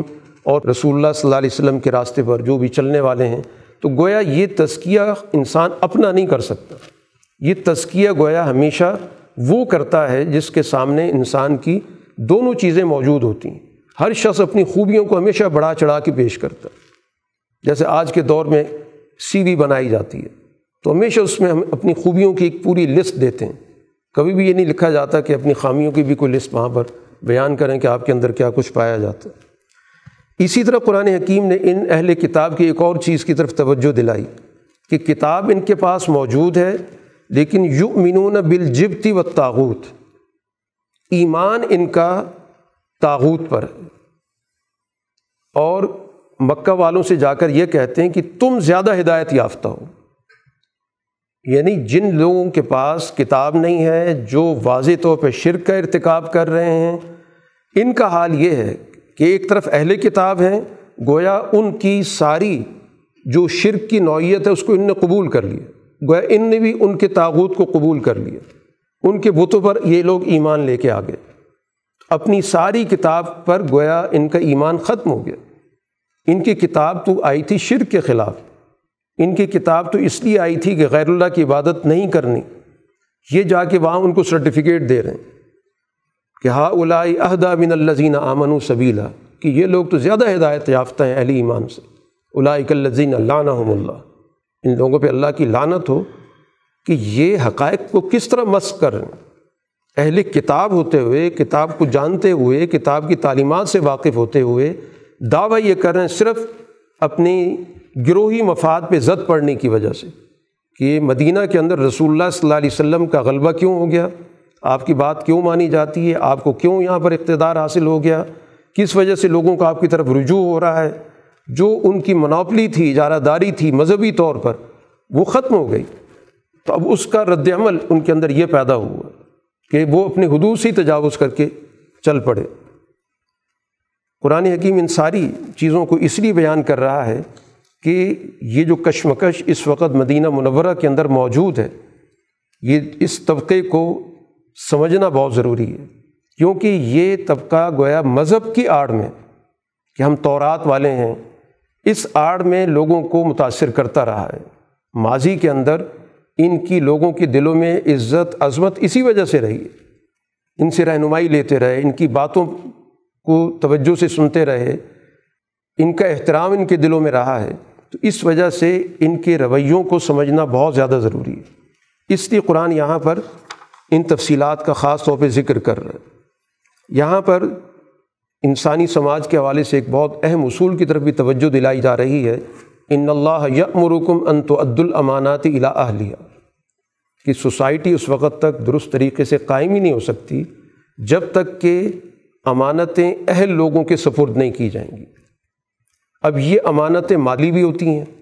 اور اسی طرح جو اللہ تعالیٰ نے انسانوں کو مختلف چیزوں کی صلاحیت عطا کی ہے، مختلف مہارتیں عطا کی ہیں، مختلف ذمہ داریاں، اسی مہارت کے اعتبار سے دینا، یہ امانت کو درست طریقے سے حوالے کرنا ہوگا۔ ایک شخص کے پاس اس چیز کی مہارت صلاحیت ہی نہیں ہے، آپ اس کو وہ ذمہ داری دے دیتے ہیں، وہ عہدہ دے دیتے ہیں، تو یہ سب سے بڑی بددیانتی ہوتی ہے۔ تو اس لیے قرآن نے اصول بیان کر دیا کہ جس آدمی کے اندر جو اہلیت ہے اس کے مطابق اس کو ذمہ داری ملنی چاہیے، اس کی اہلیت ہی موجود نہ ہو، نااہل لوگوں کو وہ چیزیں دے دی جائیں گی، تو یہ در حقیقت امانت میں سب سے بڑی خیانت ہے۔ اور اسی کے ساتھ جڑی ہوئی بات یہ ہے کہ جب بھی فیصلہ ہو تو اس کا ایک ہی اصول ہوگا، وہ ہے عدل۔ جب بھی لوگوں کے درمیان کسی بھی درجے میں فیصلہ ہو، دو افراد کے درمیان جو بھی تیسرا آدمی فیصلہ کرے گا تو اس کو عدل کے مطابق فیصلہ کرنا ہوگا۔ انسانی سماج کے اندر نظم و ضبط کے لیے ایک اصول بتایا گیا کہ ایک تو اللہ کی اطاعت، ظاہر قرآن حکیم اس کا دستور ہے، اللہ کے رسول کی اطاعت، حضور صلی اللہ علیہ وسلم کی سنت موجود ہے، اور اس کے بعد اس کو قائم کرنے والے جو لوگ ہوں گے جن کو قرآن اولی الامر کہتا ہے۔ اولی الامر کون ہیں؟ جو دین کی صحیح سمجھ رکھتے ہیں اور ان کے دلوں کے اندر کسی بھی درجے میں کوئی مفاد پرستی نہیں ہے، جس کو حدیث میں کہا گیا فقہاء عابدین، جو دین کی صحیح سمجھ رکھتے ہیں کہ کون سا حکم کس درجے کا ہے، کس قسم کا ہے، کس پس منظر کا ہے، اور کب نافذ ہوگا، کہاں نافذ ہوگا، اور آج کا تقاضا کیا ہے، اور اس کے ساتھ ساتھ ان کے دلوں کے اندر کسی قسم کا کوئی مفاد نہیں چھپا ہوا، وہ خالصتاً گویا کہ اللہ کے سامنے پیش ہونے کا تصور ان کے ذہنوں پر حاوی ہے۔ تو یہ اس صلاحیت کے جو لوگ ہوتے ہیں، ظاہر ہے کہ ان کو جب ذمہ داری دی جائے گی تو ان کی بات کو قبول کرنا بھی ضروری ہے، ان کو رد کر دینا کہ نہیں ہم تو قرآن حدیث کو مانتے ہیں، ان کی بات نہیں مانتے، تو یہ انارکی والی بات۔ سسٹم کو قائم کرنے کے لیے ظاہر بات ہے کہ قرآن حدیث تو اس وقت خود نہیں بول سکتے، ان کی تعبیر، ان کی تشریح، ان کی آج کے دور کے حوالے سے اس کا فہم ظاہر ہے وہ لوگ دیں گے جو اہل علم ہوں گے، اہل صلاح ہوں گے، اہل تقویٰ ہوں گے، اور اگر کسی معاملے پہ گفتگو بھی ہو سکتی ہے، بحث مباحثہ بھی ہو سکتا ہے، یہ کوئی اندھی تقلید کی دعوت نہیں دی جا رہی کہ اندھی اطاعت کرو۔ اگر کوئی شخص سمجھتا ہے کہ یہ حکم واقعتاً قرآن کی کسی واضح حکم کے خلاف ہے یا رسول اللہ صلی اللہ علیہ وسلم کی کسی سنت کے خلاف ہے، تو وہاں پر پھر ظاہر ہے کہ قرآن اور حدیث کی روشنی میں معاملہ طے ہو سکتا ہے۔ جبر سے کسی بات کو منوانا مقصود نہیں ہے۔ اگر کسی کی کوئی رائے آتی ہے کہ جو حکم دیا جا رہا ہے اس حکم سے فلاں حکم کی خلاف ورزی ہو رہی، جیسے ابھی ہم نے بات کی کہ وہ خاتون حضرت عمر رضی اللہ تعالیٰ عنہ اولو الامر، وہ ایک بات کر رہے ہیں، وہ خاتون اس پر قرآن کی آیت کے ذریعے بات کر رہی، تو ظاہر بات ہے کہ ایک مثال نمونہ ہمارے پاس موجود ہے کہ پھر ایسی صورت میں اولو الامر کو چاہیے کہ پھر کسی واضح حکم کے مقابلے پر اپنی رائے نافذ نہ کریں۔ ان ساری تفصیلات، یعنی سماج کی تعمیر و تشکیل کی تعلیمات بھی ساتھ ساتھ چل رہی ہیں، ساتھ ساتھ منفی رویوں پر بھی گفتگو چل رہی ہے، کیونکہ ظاہر سماج اسی طرح ہی ہوتا ہے، اس میں مختلف چیزوں کو ایک ہی وقت میں پیش نظر رکھنا ضروری ہوتا ہے۔ اب اس میں قرآن نے یہ بات واضح کی کہ جو ایمان کے دعوے دار ہیں ضروری ہے کہ پورے نظام کو بھی قبول کریں، صرف عقیدے میں قبول کر کے بیٹھ گئے اور باقی جو تقاضے ان کو پورا نہیں کرنا چاہتے۔ اپنی سیاست کا نظام رکھنا چاہتے ہیں، اپنی معیشت کا نظام رکھنا چاہتے ہیں، اپنا عدالت کا نظام رکھنا چاہتے ہیں، دعویٰ ایمان کا ہے، تو قرآن حکیم اس گروہ کی طرف توجہ دلا رہا ہے کہ یہ جو رویہ ہے، یزعمون انہم آمنوا، کہ ان کا دعویٰ یہ کہ ہم تو آپ پر بھی ایمان لائے ہیں، پچھلی شریعتوں پر بھی ایمان لائے ہیں، لیکن عملاً نوعیت کیا، یریدون ان یتحاکموا الی الطاغوت، فیصلے کرانے کے لیے کہیں اور جاتے ہیں، طاغوت کے پاس جاتے ہیں کہ ہم نے یہاں سے فیصلے لینے ہیں۔ یعنی اپنی سماج کے جو مسائل ہیں وہ ہم نے قرآن و حدیث سے نہیں حل کرنے، حالانکہ ان کو کہا گیا تھا امیرو ان یکفروا بہ، ایمان کے ساتھ یہ بھی ضروری ہے کہ طاغوت کا انکار کیا جائے۔ وہ ایمان معتبر ہی نہیں جس میں طاغوت کا انکار نہیں ہے، اور طاغوت کے انکار کا یہی مطلب ہے کہ طاغوت کا جو کردار ہوتا ہے سوسائٹی کے اندر، جہاں جہاں جس جس شکل میں جس جس شعبے میں موجود ہے، اس سے انحراف کیا جائے، اس سے پیچھے ہٹا جائے۔ اور شیطان تو ظاہر ہے اسی طرح انسانوں کو گمراہ کرتا ہے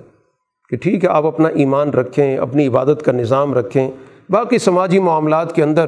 جو بھی دور کا چلن ہے، مفادات کی جو سوسائٹی ہے، جو بھی سسٹم غالب ہے، آپ اس سے اپنے مفادات پورے کرتے رہیں۔ تو اس رویے کی بھی یہاں پر سختی کے ساتھ حوصلہ شکنی کی جا رہی ہے کہ جب رسول اللہ صلی اللہ علیہ وسلم پر ایمان لائے ہو یا دعویٰ کیا ہے تو پھر رسول اللہ صلی اللہ علیہ وسلم کو پوری طرح مانو، بطور سربراہ ریاست مانو، بطور قاضی مانو، معاملات کے اندر حتمی فیصلہ کرنے والا مانو، اپنے جھگڑوں کے اندر جو بھی تمہارا کسی بھی معاشی تنازع ہے، معاشرتی تنازع ہے، اس میں جو بھی آپ کا فیصلہ اس کو قبول کرو۔ اب ان سے جب کہا جاتا ہے کہ اس چیز کی طرف آؤ جو اللہ نے نازل کی، اللہ کے رسول کی طرف، تو یہ جو ایمان کے دعوے دار ہیں یہ کنی کترا جاتے ہیں، آپ کے پاس نہیں آنا چاہتے۔ دعویٰ یہی ہے، باہر نکلیں گے تو یہی کہیں گے کہ ہم ایمان لانے والے ہیں، لیکن جب ان سے کہا جاتا ہے کہ آؤ اس کے تحت معاملات کا فیصلہ کرتے ہیں تو وہاں پر ٹھہرتے نہیں ہیں۔ رسول اللہ صلی اللہ علیہ وسلم کو اللہ تعالیٰ نے کہہ دیا کہ آپ پر ایمان اس وقت تک ان لوگوں کا معتبر نہیں ہے، حتیٰ یحکموک فیما شجر بینہم، جب تک کہ آپ کو فیصل نہیں مانیں گے اپنے اختلافی معاملات میں، اس وقت تک ان کا ایمان معتبر ہی نہیں ہے۔ اور پھر اس کے بعد دل میں کسی قسم کی تنگی بھی نہ ہو، یعنی کہ ظاہری طور پر فیصلہ کروا لیا، اب اس کو قبول نہیں کیا جا رہا ہے، دل میں تنگی موجود ہے، یہ بھی درست نہیں ہے۔ سچا ایمان وہ ہوگا کہ اگر واقعتاً رسول اللہ صلی اللہ علیہ وسلم پر ایمان ہے تو آپ سے فیصلوں کے حوالے سے رجوع بھی کیا جائے اور آپ کے فیصلوں کو سچے دل کے ساتھ قبول بھی کیا جائے۔ قرآن حکیم یہاں پر اسی سماجی حوالے سے ایک اور چیز کی طرف بھی رہنمائی کر رہا ہے کہ ظاہر ہے یہاں پر ایک کشمکش چل رہی ہے، جنگ کا ماحول بھی موجود ہے، غزوہ احد ظاہر ہے ہو چکا ہے، اور بھی ماحول کے اندر ظاہر ہے تناؤ موجود ہے، تو اس لیے اپنی تیاری کو بھی انہیں مکمل رکھنا چاہیے، ہمیشہ اپنے آپ کو تیار رکھنا چاہیے۔ خذو حذرکم فانفروا ثبات او انفروا جمیعا، جو بھی اس دور کے اعتبار سے ہتھیار ہیں، اسلحہ ہے، ان کے پاس ہونا چاہیے۔ اب اس کے بعد چاہے کسی گروہ کی شکل میں نکلنا پڑتا ہے یا انفرادی طور پر ان کی کوئی ذمہ داری ڈالی جاتی ہے، وہ ظاہر ہے اس وقت کے جو بھی حالات ہیں فیصلہ ہوگا، لیکن اپنے آپ کو ہر وقت تیار رکھنا ان کی ذمہ داری ہے۔ اور وجہ کیا ہے کہ یہ ساری جنگ کس لیے ہوتی ہے؟ کیا وسائل پر قبضے کے لیے ہوتی ہے؟ قرآن نے کہا کہ فی سبیل اللہ ہوتی ہے۔ اب یہ فی سبیل اللہ ہوتا کیا ہے؟ یہاں پر قرآن نے بڑی وضاحت سے کہہ دیا کہ فی سبیل اللہ ہوتا ہے فی سبیل اللہ والمستضعفین، کہ اللہ کا راستہ وہی ہوتا ہے جو مستضعفین، جو کمزور لوگ ہیں، ان کو ظلم سے نکالنے کی جو جد و جہد ہوتی ہے یہ اللہ کے راستے میں جنگ ہوتی ہے۔ جو معاشرے کے اندر دباؤ کا شکار ہیں، وہاں پر ظاہر کمزور مرد بھی ہیں، خواتین ہیں، بچے ہیں، جو ہر وقت گویا اس آرزو میں رہتے ہیں، دعا کرتے ہیں کہ ہمیں اس ظالم بستی سے نکالا جائے، ان کے لیے جد و جہد کرنا، ان کو ظلم سے نکالنے کی جد و جہد کرنا، یہ در حقیقت جہاد کہلاتا ہے۔ تو فی سبیل اللہ اسی چیز کو کہتے ہیں کہ اللہ کے راستے سے مراد کوئی ایسا کوئی خیالی یا کوئی توہماتی چیز نہیں جس کو ہر انسان خود متعین کر لے، جس کا نتیجہ یہ نکلے کہ اس کے نتیجے میں کمزور لوگوں کو ظلم سے نجات دلائی جائے، جن کو بھی کمزور بنا دیا گیا، اور جو اس ظلم سے نکلنے کے لیے جدوجہد کر رہے ہیں ان کے اندر ایک تحریک موجود ہے جو اس بات کا بار بار اظہار کر رہے ہیں کہ ہم اس ظلم سے نکلنا چاہتے ہیں، تو ان کے لیے جو خدمات دے گا۔ جس طرح صحابہ کرام نے قیصر کے ہاتھ دبے ہوئے لوگوں کو، کسریٰ کے مظالم سے دبے ہوئے لوگوں کی آواز سنی اور ان کو اس چنگل سے نکالنے کے لیے انہوں نے میلوں کا سفر کر کے ان اقوام کو آزاد کرایا، قیصر کی نگرانی میں جو قومیں تھیں یا کسریٰ کے قبضے میں جو قومیں تھیں، ان سب کو یہ سارے مستضعفین تھے، ان کو ان کی چنگل سے نجات دلوائی۔ تو یہ گویا کہ سماج کے اندر یہ ذمہ داری ہوتی ہے کہ کمزور لوگوں کی مدد کی جائے۔ اب یہاں پر قرآن نے ایک اور بھی بات سمجھائی کہ ایک وقت ایسا رہا ہے کہ جس میں اہل ایمان سے یہ کہا گیا تھا کفو ایدیکم، اپنے ہاتھ روک کے رکھو۔ مکہ کے پورے اس عرصے میں جو تیرہ سال کا عرصہ تھا، اس میں سب سے کہا گیا کہ ہاتھ نہیں اٹھنا چاہیے، جس کو سیاسی زبان کے اندر عدم تشدد کہا جاتا ہے۔ حالانکہ تشدد ہو رہا ہے اور حد سے زیادہ ہوا، خود رسول اللہ صلی اللہ علیہ وسلم کے پاس باقاعدہ ایک وفد آتا ہے، اس میں بڑے جری اور بہادر صحابہ موجود تھے، عبد الرحمن بن عوف، اسی طرح قدامہ بن مظعون وغیرہ، اور انہوں نے رسول اللہ صلی اللہ علیہ وسلم سے درخواست کی کہ آپ ہمیں اجازت دیں، ہم کوئی کمزور لوگ نہیں، ان کا جواب دے سکتے ہیں۔ تو اس موقع پر رسول اللہ صلی اللہ علیہ وسلم پر یہ آیات نازل ہوئی، کفو ایدیکم، ہاتھ روک کے رکھو، باقی جو تمہارے ذمے کام کیے گئے وہ کرو، اقیموا الصلاۃ، آتوا الزکاۃ، اپنے نماز کا اہتمام رکھو، اس کو قائم رکھو، باہمی جو مالی تعاون ہے زکوٰۃ کی شکل میں اسے جاری رکھو۔ اب اس حکم کے ساتھ جب رسول اللہ صلی اللہ علیہ وسلم کی جماعت مدینہ منورہ آئی، تو اس کے بعد جب یہ سسٹم بن گیا، ایک ریاست بن گئی، ایک سماج بن گیا، تو اب اجازت دی گئی۔ اب وہ منافقین جو اس وقت موجود تھے، ان کو اس حکم سے گھبراہٹ ہوگی، وہ سمجھ رہے تھے کہ وہ جو حکم دیا گیا تھا کہ کوئی ہمیں مقابلہ نہیں کرنا پڑے گا، یہ حکم شاید ہمیشہ کے لیے۔ تو فلما کتب علیہم القتال، جب قتال فرض ہو گیا تو ایک گروہ اس طرح خوف زدہ ہو گیا جیسے اس کو واقعتاً اللہ سے خوف کرنا چاہیے تھا، وہ بندوں سے اس طرح خوف زدہ ہو گیا، بلکہ اللہ سے بھی زیادہ ان سے خوف زدہ تھا۔ تو یہ گویا کہ کسی بھی مشکل وقت میں ایمان کو پرکھا جاتا ہے، وہیں پتہ چلتا ہے کہ یہ ایمان کس قسم کا تھا، یہ مفادات کے تابع تھا، اپنے ذہن کے مطابق تھا، یا واقعتاً ایمان کو غیر مشروط طریقے سے قبول کیا گیا تھا۔ اسی کے ساتھ قرآن حکیم بتا رہا ہے کہ کیا ان لوگوں نے جو بھی ان کی حرکتیں ہیں، ان کی سوچ ہے، خاص طور پر جن کو منافقین کہا جاتا ہے، ان کا سب سے بڑا مسئلہ یہ ہے کہ یہ در حقیقت قرآن پہ غور و فکر نہیں کرتے۔ اگر یہ قرآن حکیم پر غور کریں تو ان کو پتہ چلے گا کہ یہ واقعتاً ایک اللہ کی طرف سے بھیجا گیا پیغام ہے، اور اگر یہ رسول اللہ صلی اللہ علیہ وسلم کی کوئی بنائی ہوئی چیز ہوتی تو انسانی کاوش کے اندر بہت زیادہ تضادات ہوتے ہیں، اور خاص طور پر یہ قرآن تو کئی سالوں سے نازل ہو رہا ہے، تو ایک کتاب جو کئی سالوں سے رفتہ رفتہ نازل ہو رہی، اس میں تو اگر انسانی کاوش ہوتی تو انسان کی سوچ تو کتنی تبدیل ہو جاتی ہے۔ اب تیرہ چودہ سال سے اگر کوئی شخص کوئی کتاب لکھ رہا ہو تو بارہ سال پہلے جو اس نے بات کی ہوگی وہ تیرہ سال کے بعد کہاں قائم رہے گی؟ بہت سارا علم اس کا نیا آ جائے گا، کئی معلومات اس کی پرانی ہو چکی ہوں گی، اس لیے بارہ سال کے بعد جو بات لکھے گا وہ بارہ سال پہلے کی بات سے مختلف ہو جائے گی۔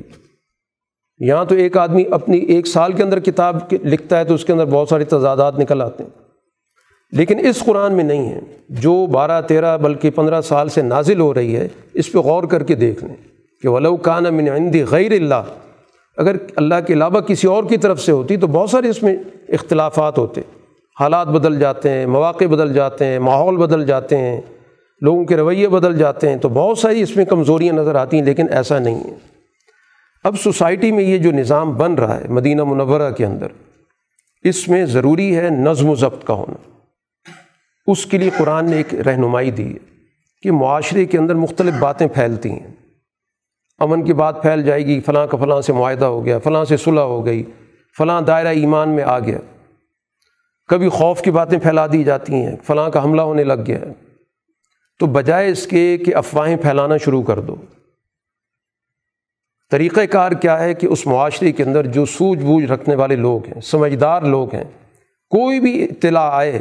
وہ اطلاع ان تک پہنچا دی جائے تاکہ وہ خود اس کا جائزہ لے کر فیصلہ کریں۔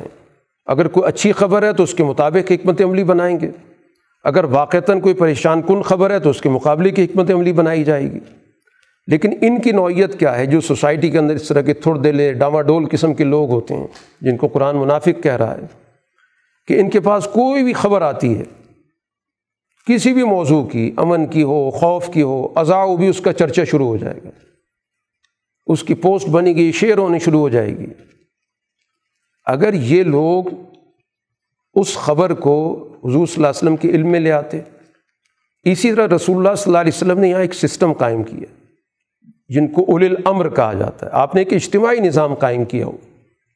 اس اجتماعی نظام کے حوالے کر دیتے کہ یہ خبر ہے آپ اس کو دیکھیں، تو جو ان میں غور و فکر کرنے والے ہیں، تجزیہ کرنے والے ہیں، حالات پہ نظر رکھنے والے ہیں، وہ بتا سکتے ہیں کہ یہ خبر درست ہے یا غلط، یہ امن کی افواہ پھیلائی گئی ہے تو یہ افواہ درست ہے کہ حالات ٹھیک ہو گئے ہیں، یا یہ خوف پھیلایا جا رہا ہے، یہ خوف کی خبر درست ہے۔ تو گویا نظم و ضبط اس سوسائٹی کے اندر اسی وقت قائم ہوگا کہ جب ان تمام چیزوں کو باقاعدہ نظم و ضبط کے تحت لا کر متعلقہ لوگ اس پہ فیصلہ کریں۔ یہ جو افواہوں کا سلسلہ بعض سے بعض کہیں سے کہیں نکل رہی ہے تو ظاہر اس سے سوسائٹی کے اندر ذہنی بیماری پیدا ہوتی ہے، ذہنی پستی پیدا ہوتی ہے، انتشار پیدا ہوتا ہے۔ تو معاشرے کو انتشار سے محفوظ رکھنا یہ گویا کہ سوسائٹی کے اندر اولی الامر کی ذمہ داری ہوتی ہے۔ ان سمجھدار لوگ اس میں بیٹھے ہوتے ہیں، وہ سارے پس منظر کو جان رہے ہوتے ہیں، حالات پر ان کی نظر ہوتی ہے، لوگوں کے رویوں کو جان رہے ہوتے ہیں، ان کی گرد و پیش پہ نظر ہوتی ہے، اقوام کی حکمت عملی کو وہ دیکھ رہے ہوتے ہیں، تو صحیح نتیجے پر وہ پہنچ سکتے ہیں، ورنہ اس کے بغیر صورتحال وہ ہوگی لَتَّبَعْتُمُ الشَّیْطَانَ إِلَّا قَلِيلًا، شیطان جس طرف چاہے لے کر چلتا رہے گا۔ یہ ساری تفصیلات قرآن حکیم اسی اجتماع جس کو ہم مدینے کا اجتماع کہہ رہے ہیں، سیاسی، سماجی، معاشی، معاشرتی اجتماع سوسائٹی کے اندر بن رہا ہے، ایک سوسائٹی تشکیل کے عمل میں موجود ہے، ظاہر مختلف مسائل سے دوچار ہوتی ہے، اسی طرح بسا اوقات کوئی شخص قتل ہو جاتا ہے، تو قرآن نے کہا کہ جان بوجھ کے قتل کرنا یہ تو ظاہر بہت بڑا جرم ہے، ایسا شخص تو ہمیشہ جہنمی ہے۔ ہاں غلطی سے ہو سکتا ہے تو اس مسئلے کا کوئی حل ہونا چاہیے، ظاہر جس سے غلطی سے قتل ہوا یعنی غیر ارادی طور پہ قتل ہوا، اب ظاہر اس کو ہم ان معنوں میں تو سزا نہیں دے سکتے کہ اس سے بدلہ لیا جائے، قصاص لیا جائے، لیکن ایک جان ضائع ہوئی ہے، اس سے بہت بڑا نقصان ہوا ہے، ایک فیملی کا نقصان ہوا ہے، تو اس فیملی کے لیے گویا کہ ایک نظام ہونا چاہیے، اسی کو دیت کہا جاتا ہے۔ تو دیت کے احکامات دیے گئے تاکہ اس فیملی کو ایک آدمی کے جانے کے بعد جو معاشی مسائل پیش آ سکتے ہیں ان معاشی مسائل کا ایک حل دیتی ہے۔ ظاہر انسان تو واپس نہیں آ سکتا، لیکن اس انسان کی وجہ سے ظاہر ایک سیٹ اپ بنا ہوتا ہے، ایک فیملی چل رہی ہوتی ہے، بہت سارے لوگوں کی ان کے ساتھ معاشی ضروریات وابستہ ہوتی ہیں، تو اس وجہ سے دیت کا نظام رکھا گیا تاکہ اس فیملی کو، اس خاندان کو معاشی مشکلات سے محفوظ رکھا جائے۔ تاکہ مستقبل کے حوالے سے وہ اس سوسائٹی کے اندر بجائے اس کے کہ کمزوری کی حالت میں، پستی کی حالت میں زندگی بسر کریں، وہ اپنے آپ کو پاؤں پر کھڑے کر سکیں۔ اسی طرح سماج کے حوالے سے ایک اور بڑی بنیادی بات بتائی گئی، وہ ہے جس کو قرآن نے یہاں تعبیر کیا تبین، کہ جب بھی تم سفر پر نکلو، اللہ کے راستے میں نکلو، تو اس میں بہت زیادہ افواہ سازی ہوتی ہے، یا اسی طرح بہت سارے معاملات اچانک پیش آتے ہیں، تو اس لیے غور و فکر کا ہونا، تحقیق و تفتیش کا ہونا بہت ضروری ہے۔ یہ ایمان کی علامت ہے کہ کسی بھی خبر کو فوراً نہ قبول کیا جائے، بلکہ اس کی تہہ میں جا کر حقیقت تلاش کی جائے۔ چنانچہ یہاں پر ایک بڑی اہم بات بتائی گئی، اس کا ایک پس منظر بھی ہے، کہ میدان جنگ کے اندر کوئی شخص کوئی بھی ایمان کی علامت ظاہر کر دیتا ہے۔ مثلا جیسے قرآن حکیم نے یہاں پر کہا کہ ایک شخص نے سلام کر دی، اب ظاہر ہے سلام کرنا علامت ہے اس بات کی کہ یہ شخص مسلمان ہے۔ اب میدانی جنگ کا ماحول تو یہ چاہتا ہے کہ ایسے آدمی پر کوئی اعتبار نہ کیا جائے، کیونکہ ہو سکتا ہے دشمن کا جاسوس ہو، دشمن کا آدمی ہو۔ قرآن کہتا ہے نہیں، پوری طرح تحقیق کرو، ہم جان ہمیں سب سے زیادہ عزیز ہے، ہم کسی بھی معمولی وجہ سے جان نہیں لے سکتے۔ ہو سکتا ہے کہ وہ مسلمان ہو چکا ہو، نظر اس پہ رکھو، لیکن اس کی جان مت لو۔ اور ظاہر اس آیت کا ایک پس منظر ہے کہ تو اسامہ بن زید رضی اللہ تعالیٰ عنہ جنگ میں گئے تھے، تو جب میدان جنگ میں مارکا گرم تھا، تو جب ان کی تلوار اٹھی تو ایک شخص جس پہ یہ تلوار اٹھی تو اس نے فوراً ہی کلمہ پڑھ لیا۔ تو انہوں نے ظاہر اس موقع کے اندر کوئی بھی آدمی ہوتا ہے یہی فیصلہ کرتا کہ یہ شخص تو صرف جان بچانے کے لیے کر رہا ہے، تو لہٰذا یہ شخص تو واقعتاً اسلام میں تو نہیں آیا، اس کی گردن اڑا دی۔ رسول اللہ صلی اللہ علیہ وسلم کو رپورٹ ہوتا ہے، آپ نے سخت اس پہ اپنے غم و غصے کا اظہار کیا اور کہا کیا دل چیر کے دیکھا تھا۔ اور اسامہ بن زید دو تین مرتبہ آپ نے یہ جملہ کہا، تو اسامہ بن زید کہتے ہیں کہ میرے دل میں آیا کہ یہ واقعہ مجھ سے اسلام کی حالت میں سرزد نہ ہوتا، یہ ایسی حالت میں ہوتا کہ میں اسلام میں نہ ہوتا اور اس کے بعد میں اسلام قبول کرتا، تاکہ یہ جو مجھ سے سرزد ہوا ہے یہ میرے کھاتے میں نہ ہوتا۔ ظاہر ان پہ کسی قسم کا دوش نہیں، کوئی گناہ نہیں آئے گا، ظاہر اپنی فہم کے مطابق فیصلہ کیا، لیکن اصول دے دیا گیا کہ ہمیشہ تحقیق تفتیش کرنا، صحیح فیصلہ کرنے کے لیے تہہ تک پہنچنا یہ بہت ضروری ہے، تبین جس کو قرآن حکیم یہاں پر کہہ رہا ہے۔ اسی طرح اہل ایمان کو یہ بات بھی واضح کر دی گئی کہ جو میدان جنگ میں لوگ ہوتے ہیں، جنہوں نے اپنی جان اپنا مال وقف کیا ہوتا ہے، جہاد کر رہے ہوتے ہیں، ظاہر ہے وہ جو پیچھے رہ جانے والے ہیں وہ دونوں برابر نہیں ہو سکتے، ظاہر ہے کہ ان کا بہت بڑا کنٹریبیوشن ہوتا ہے اپنی قربانی کے حوالے سے۔ اسی حوالے سے یہاں پر نماز خوف کا بھی ذکر کیا گیا کہ میدان جنگ میں بھی جو جنگ کرنے والے ہیں وہ اللہ کے بندے ہوں گے، وہاں پر بھی ان کو اللہ کا تصور، اللہ کی عبادت سے کسی صورت میں پیچھے نہیں ہٹنا، یہ وہ چیز ہے جو ان کو دائرے میں رکھتی ہے کہ ہم اللہ کے بندے ہیں، اس ماحول کے اندر بھی ہم نے نماز ادا کرنی ہے۔ اب ظاہر ہے کہ ایک بڑا پیچیدہ ماحول ہوتا ہے، اس کے لیے باقاعدہ ایک طریقہ بتا دیے گئے جس کو نماز خوف کہتے ہیں، قرآن نے اس کی تفصیلات بتائی ہیں کہ ایسی صورت میں نماز ادا کرنے کا کیا طریقہ ہوگا۔ مقصد یہ کہ نماز کو کسی بھی صورت میں ترک نہیں کیا جا سکتا، سوائے صورت میں کہ مارکا شروع ہو گیا اور جنگ تھمنے کا نام نہیں لے رہی، تو پھر تو یقیناً جس حالت میں بھی کوئی شخص پڑھ سکتا ہے انفرادی طور پر پڑھ لے، لیکن اگر کوئی حالت ایسی بن رہی ہے تو وہاں پر قرآن حکیم نے ایک طریقہ کار بتایا جس کو نماز خوف کہا جاتا ہے۔ اسی کے ساتھ ساتھ ایک اور بات بھی یہاں پر واضح کی جا رہی ہے کہ انسانی سماج میں عدل کا قیام بہت بنیادی اہمیت رکھتا ہے، اور عدل کے قیام میں کبھی بھی کافر کا اور مسلمان کا فرق نہیں ہو سکتا، عدل عدل کے طور پر ہوگا۔ یہاں پر دو رکوع اسی مضمون پر ہیں، رسول اللہ صلی اللہ علیہ وسلم سے کہا جا رہا ہے کہ ہر صورت میں اس بات کی کوشش کریں کہ کسی کی بات میں آ کر، کسی کی بیان کردہ تعبیر پر اعتماد کر کے فیصلہ نہ کریں۔ چنانچہ واقعہ کیا پیش آیا کہ ایک مسلمان نے دوسرے مسلمان کی چوری کی، آٹا چوری کیا، کچھ ہتھیار چوری کیے، اور پہلے اپنے گھر لے کر گیا، پھر وہاں سے اس نے کہا کہ نہیں محفوظ جگہ یہ کسی اور جگہ رکھا، یہ یہودی کے پاس جا کے امانت رکھ دی۔ جب وہ شخص اٹھا صبح جس کی چوری ہوئی تھی تو اس نے دیکھا اس کے گھر سے چوری ہو چکی ہے، وہ باہر نکلا تو وہ جو آٹے کی بوری تھی اس میں ایک سوراخ تھا، تو آٹا گرنا شروع ہو گیا تھا، تو وہ اسی آٹے کے ساتھ چل پڑا۔ تو پہلے اس شخص کے گھر گیا جس نے چوری کی تھی، اس سے پوچھا، اس نے کہا کہ میں نے تو کوئی چوری نہیں کی، انکار کیا۔ وہ ظاہر ہے وہ آگے جا رہی تھی لائن، ادھر چل پڑا، یہودی کے گھر پہنچا، اس سے کہا تم نے چوری کی؟ اس نے کہا چوری تو نہیں کی، چیز میرے پاس ہی ہے لیکن چوری میں نے نہیں کی۔ اب ظاہری طور پر سارے شواہد اس یہودی کے خلاف ہیں کہ جو چوری شدہ مال ہے وہ اس کے گھر موجود ہے، اور وہ کہہ بھی رہا ہے میرے گھر ہے، اور یہ ساری لائن بھی بتا رہی کہ اس شخص نے چوری کی ہے۔ تو قبل اس کے کہ رسول اللہ صلی اللہ علیہ وسلم کو فیصلہ کرتے یہ آیات نازل ہو گئیں، اور اس میں بتا دیا گیا کہ وہ جو چور ہے جو بظاہر مسلمان ہے یہ خیانت پیشہ ہے، یہ صورتحال سے فائدہ اٹھانا چاہتا ہے کہ جب مسلمان اور یہودی کا مقدمہ ہوگا تو ظاہر بات ہے کہ زیادہ توجہ مسلمان کی طرف جائے گی کہ اس کے حق میں فیصلہ ہونا چاہیے، یہ یہودی تو ویسے ہی مذہب دشمن ہے، اس کے خلاف فیصلہ ہونا چاہیے کیونکہ اس کے گھر سے چوری شدہ مال بھی نکل رہا ہے۔ تو بات واضح کر دی گئی کہ اس بنیاد پہ فیصلہ نہیں ہوگا کہ کون مسلمان ہے کون یہودی ہے،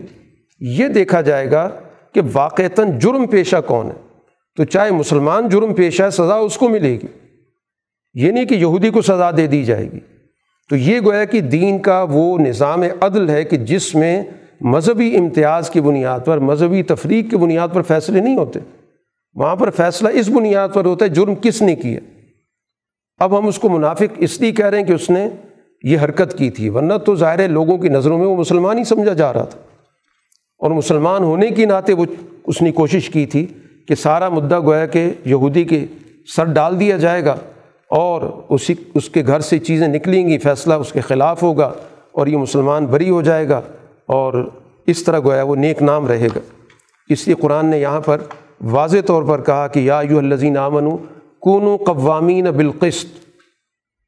انصاف قائم کرنے والے بنو، اللہ کے لیے گواہی دینے والے بنو، چاہے یہ گواہی تمہیں اپنی ذات کے خلاف دینی پڑ جائے،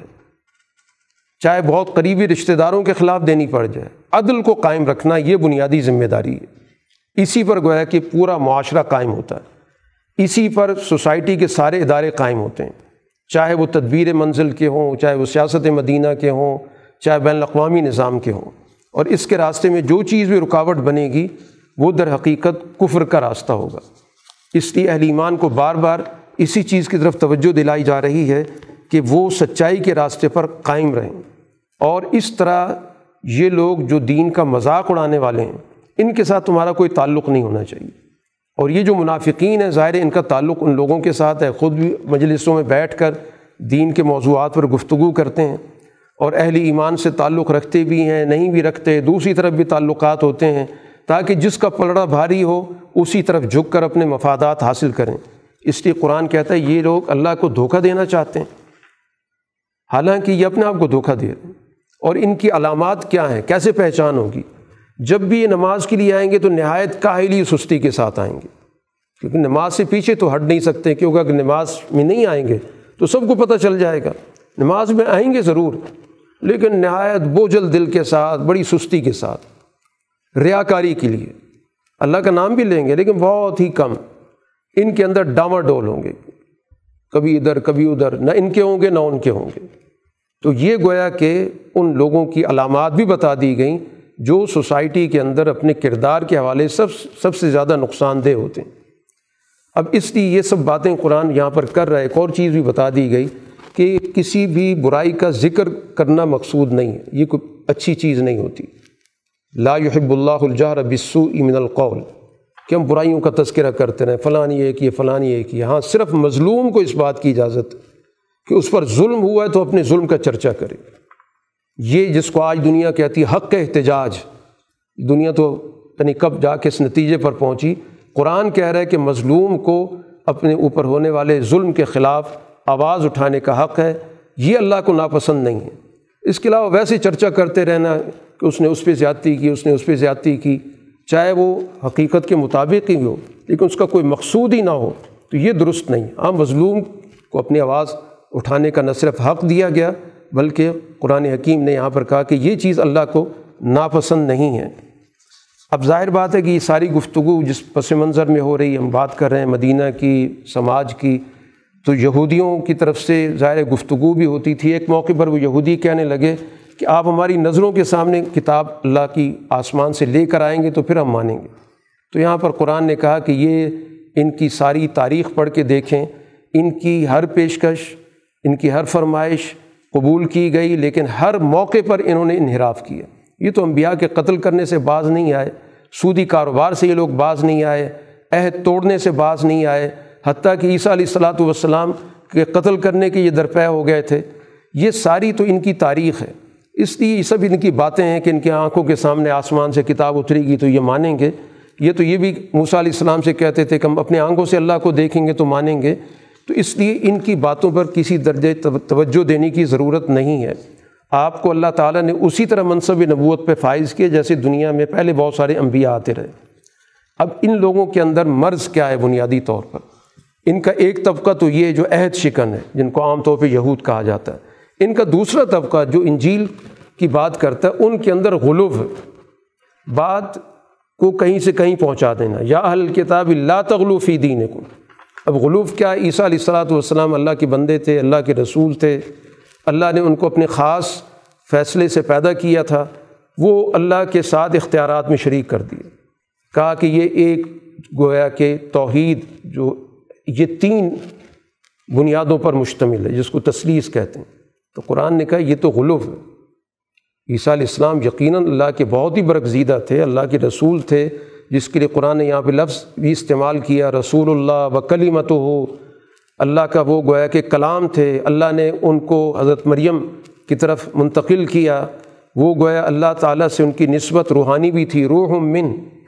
یہ ان کا مرتبہ ہے۔ اس مرتبے کے اعتبار سے ان پر ایمان لاؤ۔ ولا تقولوا ثلاثہ، یہ مت کہو کہ خدا تین ہے، یہ ان میں سے ایک یہ بھی ہے، یہ غلو ہے۔ تو گویا غلو کسی بھی دین کے اندر کہ بات کا بتنگڑ بنا دینا، ایک بات کو کہیں سے کہیں پہنچا دینا، ایک غیر ضروری بات کو ضروری بنا دینا، جیسے یہاں پر رسول کو خدا کے درجے تک پہنچا دینا،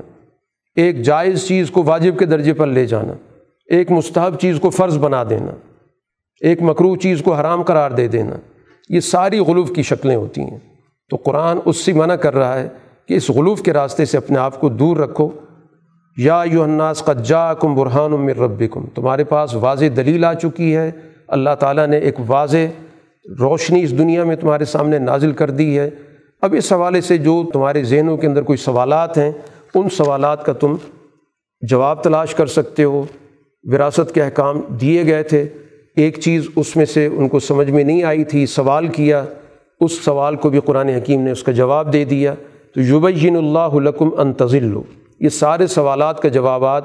اللہ تعالیٰ خود وضاحت کے ساتھ اس لیے دیتا ہے تاکہ کسی بھی طور پر تم بھٹکو نہیں۔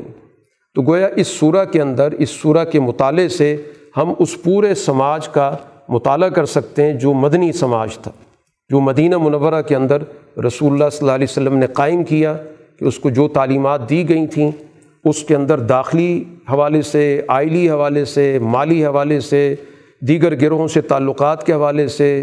داخلی سلامتی کے حوالے سے، بیرونی خطرات کے حوالے سے،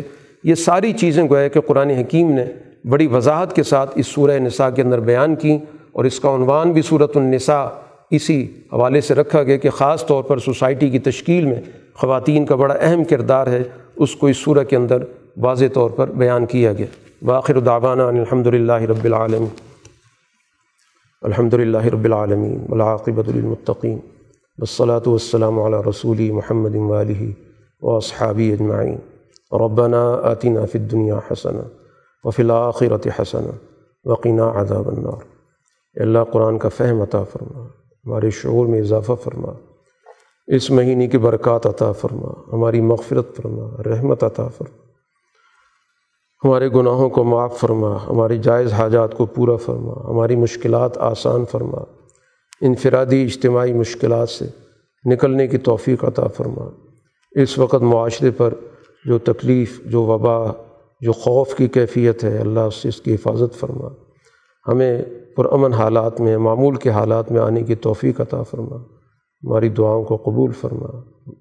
ہماری مشکلات آسان فرما۔ صلی اللہ تعالی علی خیر خلقہ محمد و آلہ و اصحابہ اجمعین۔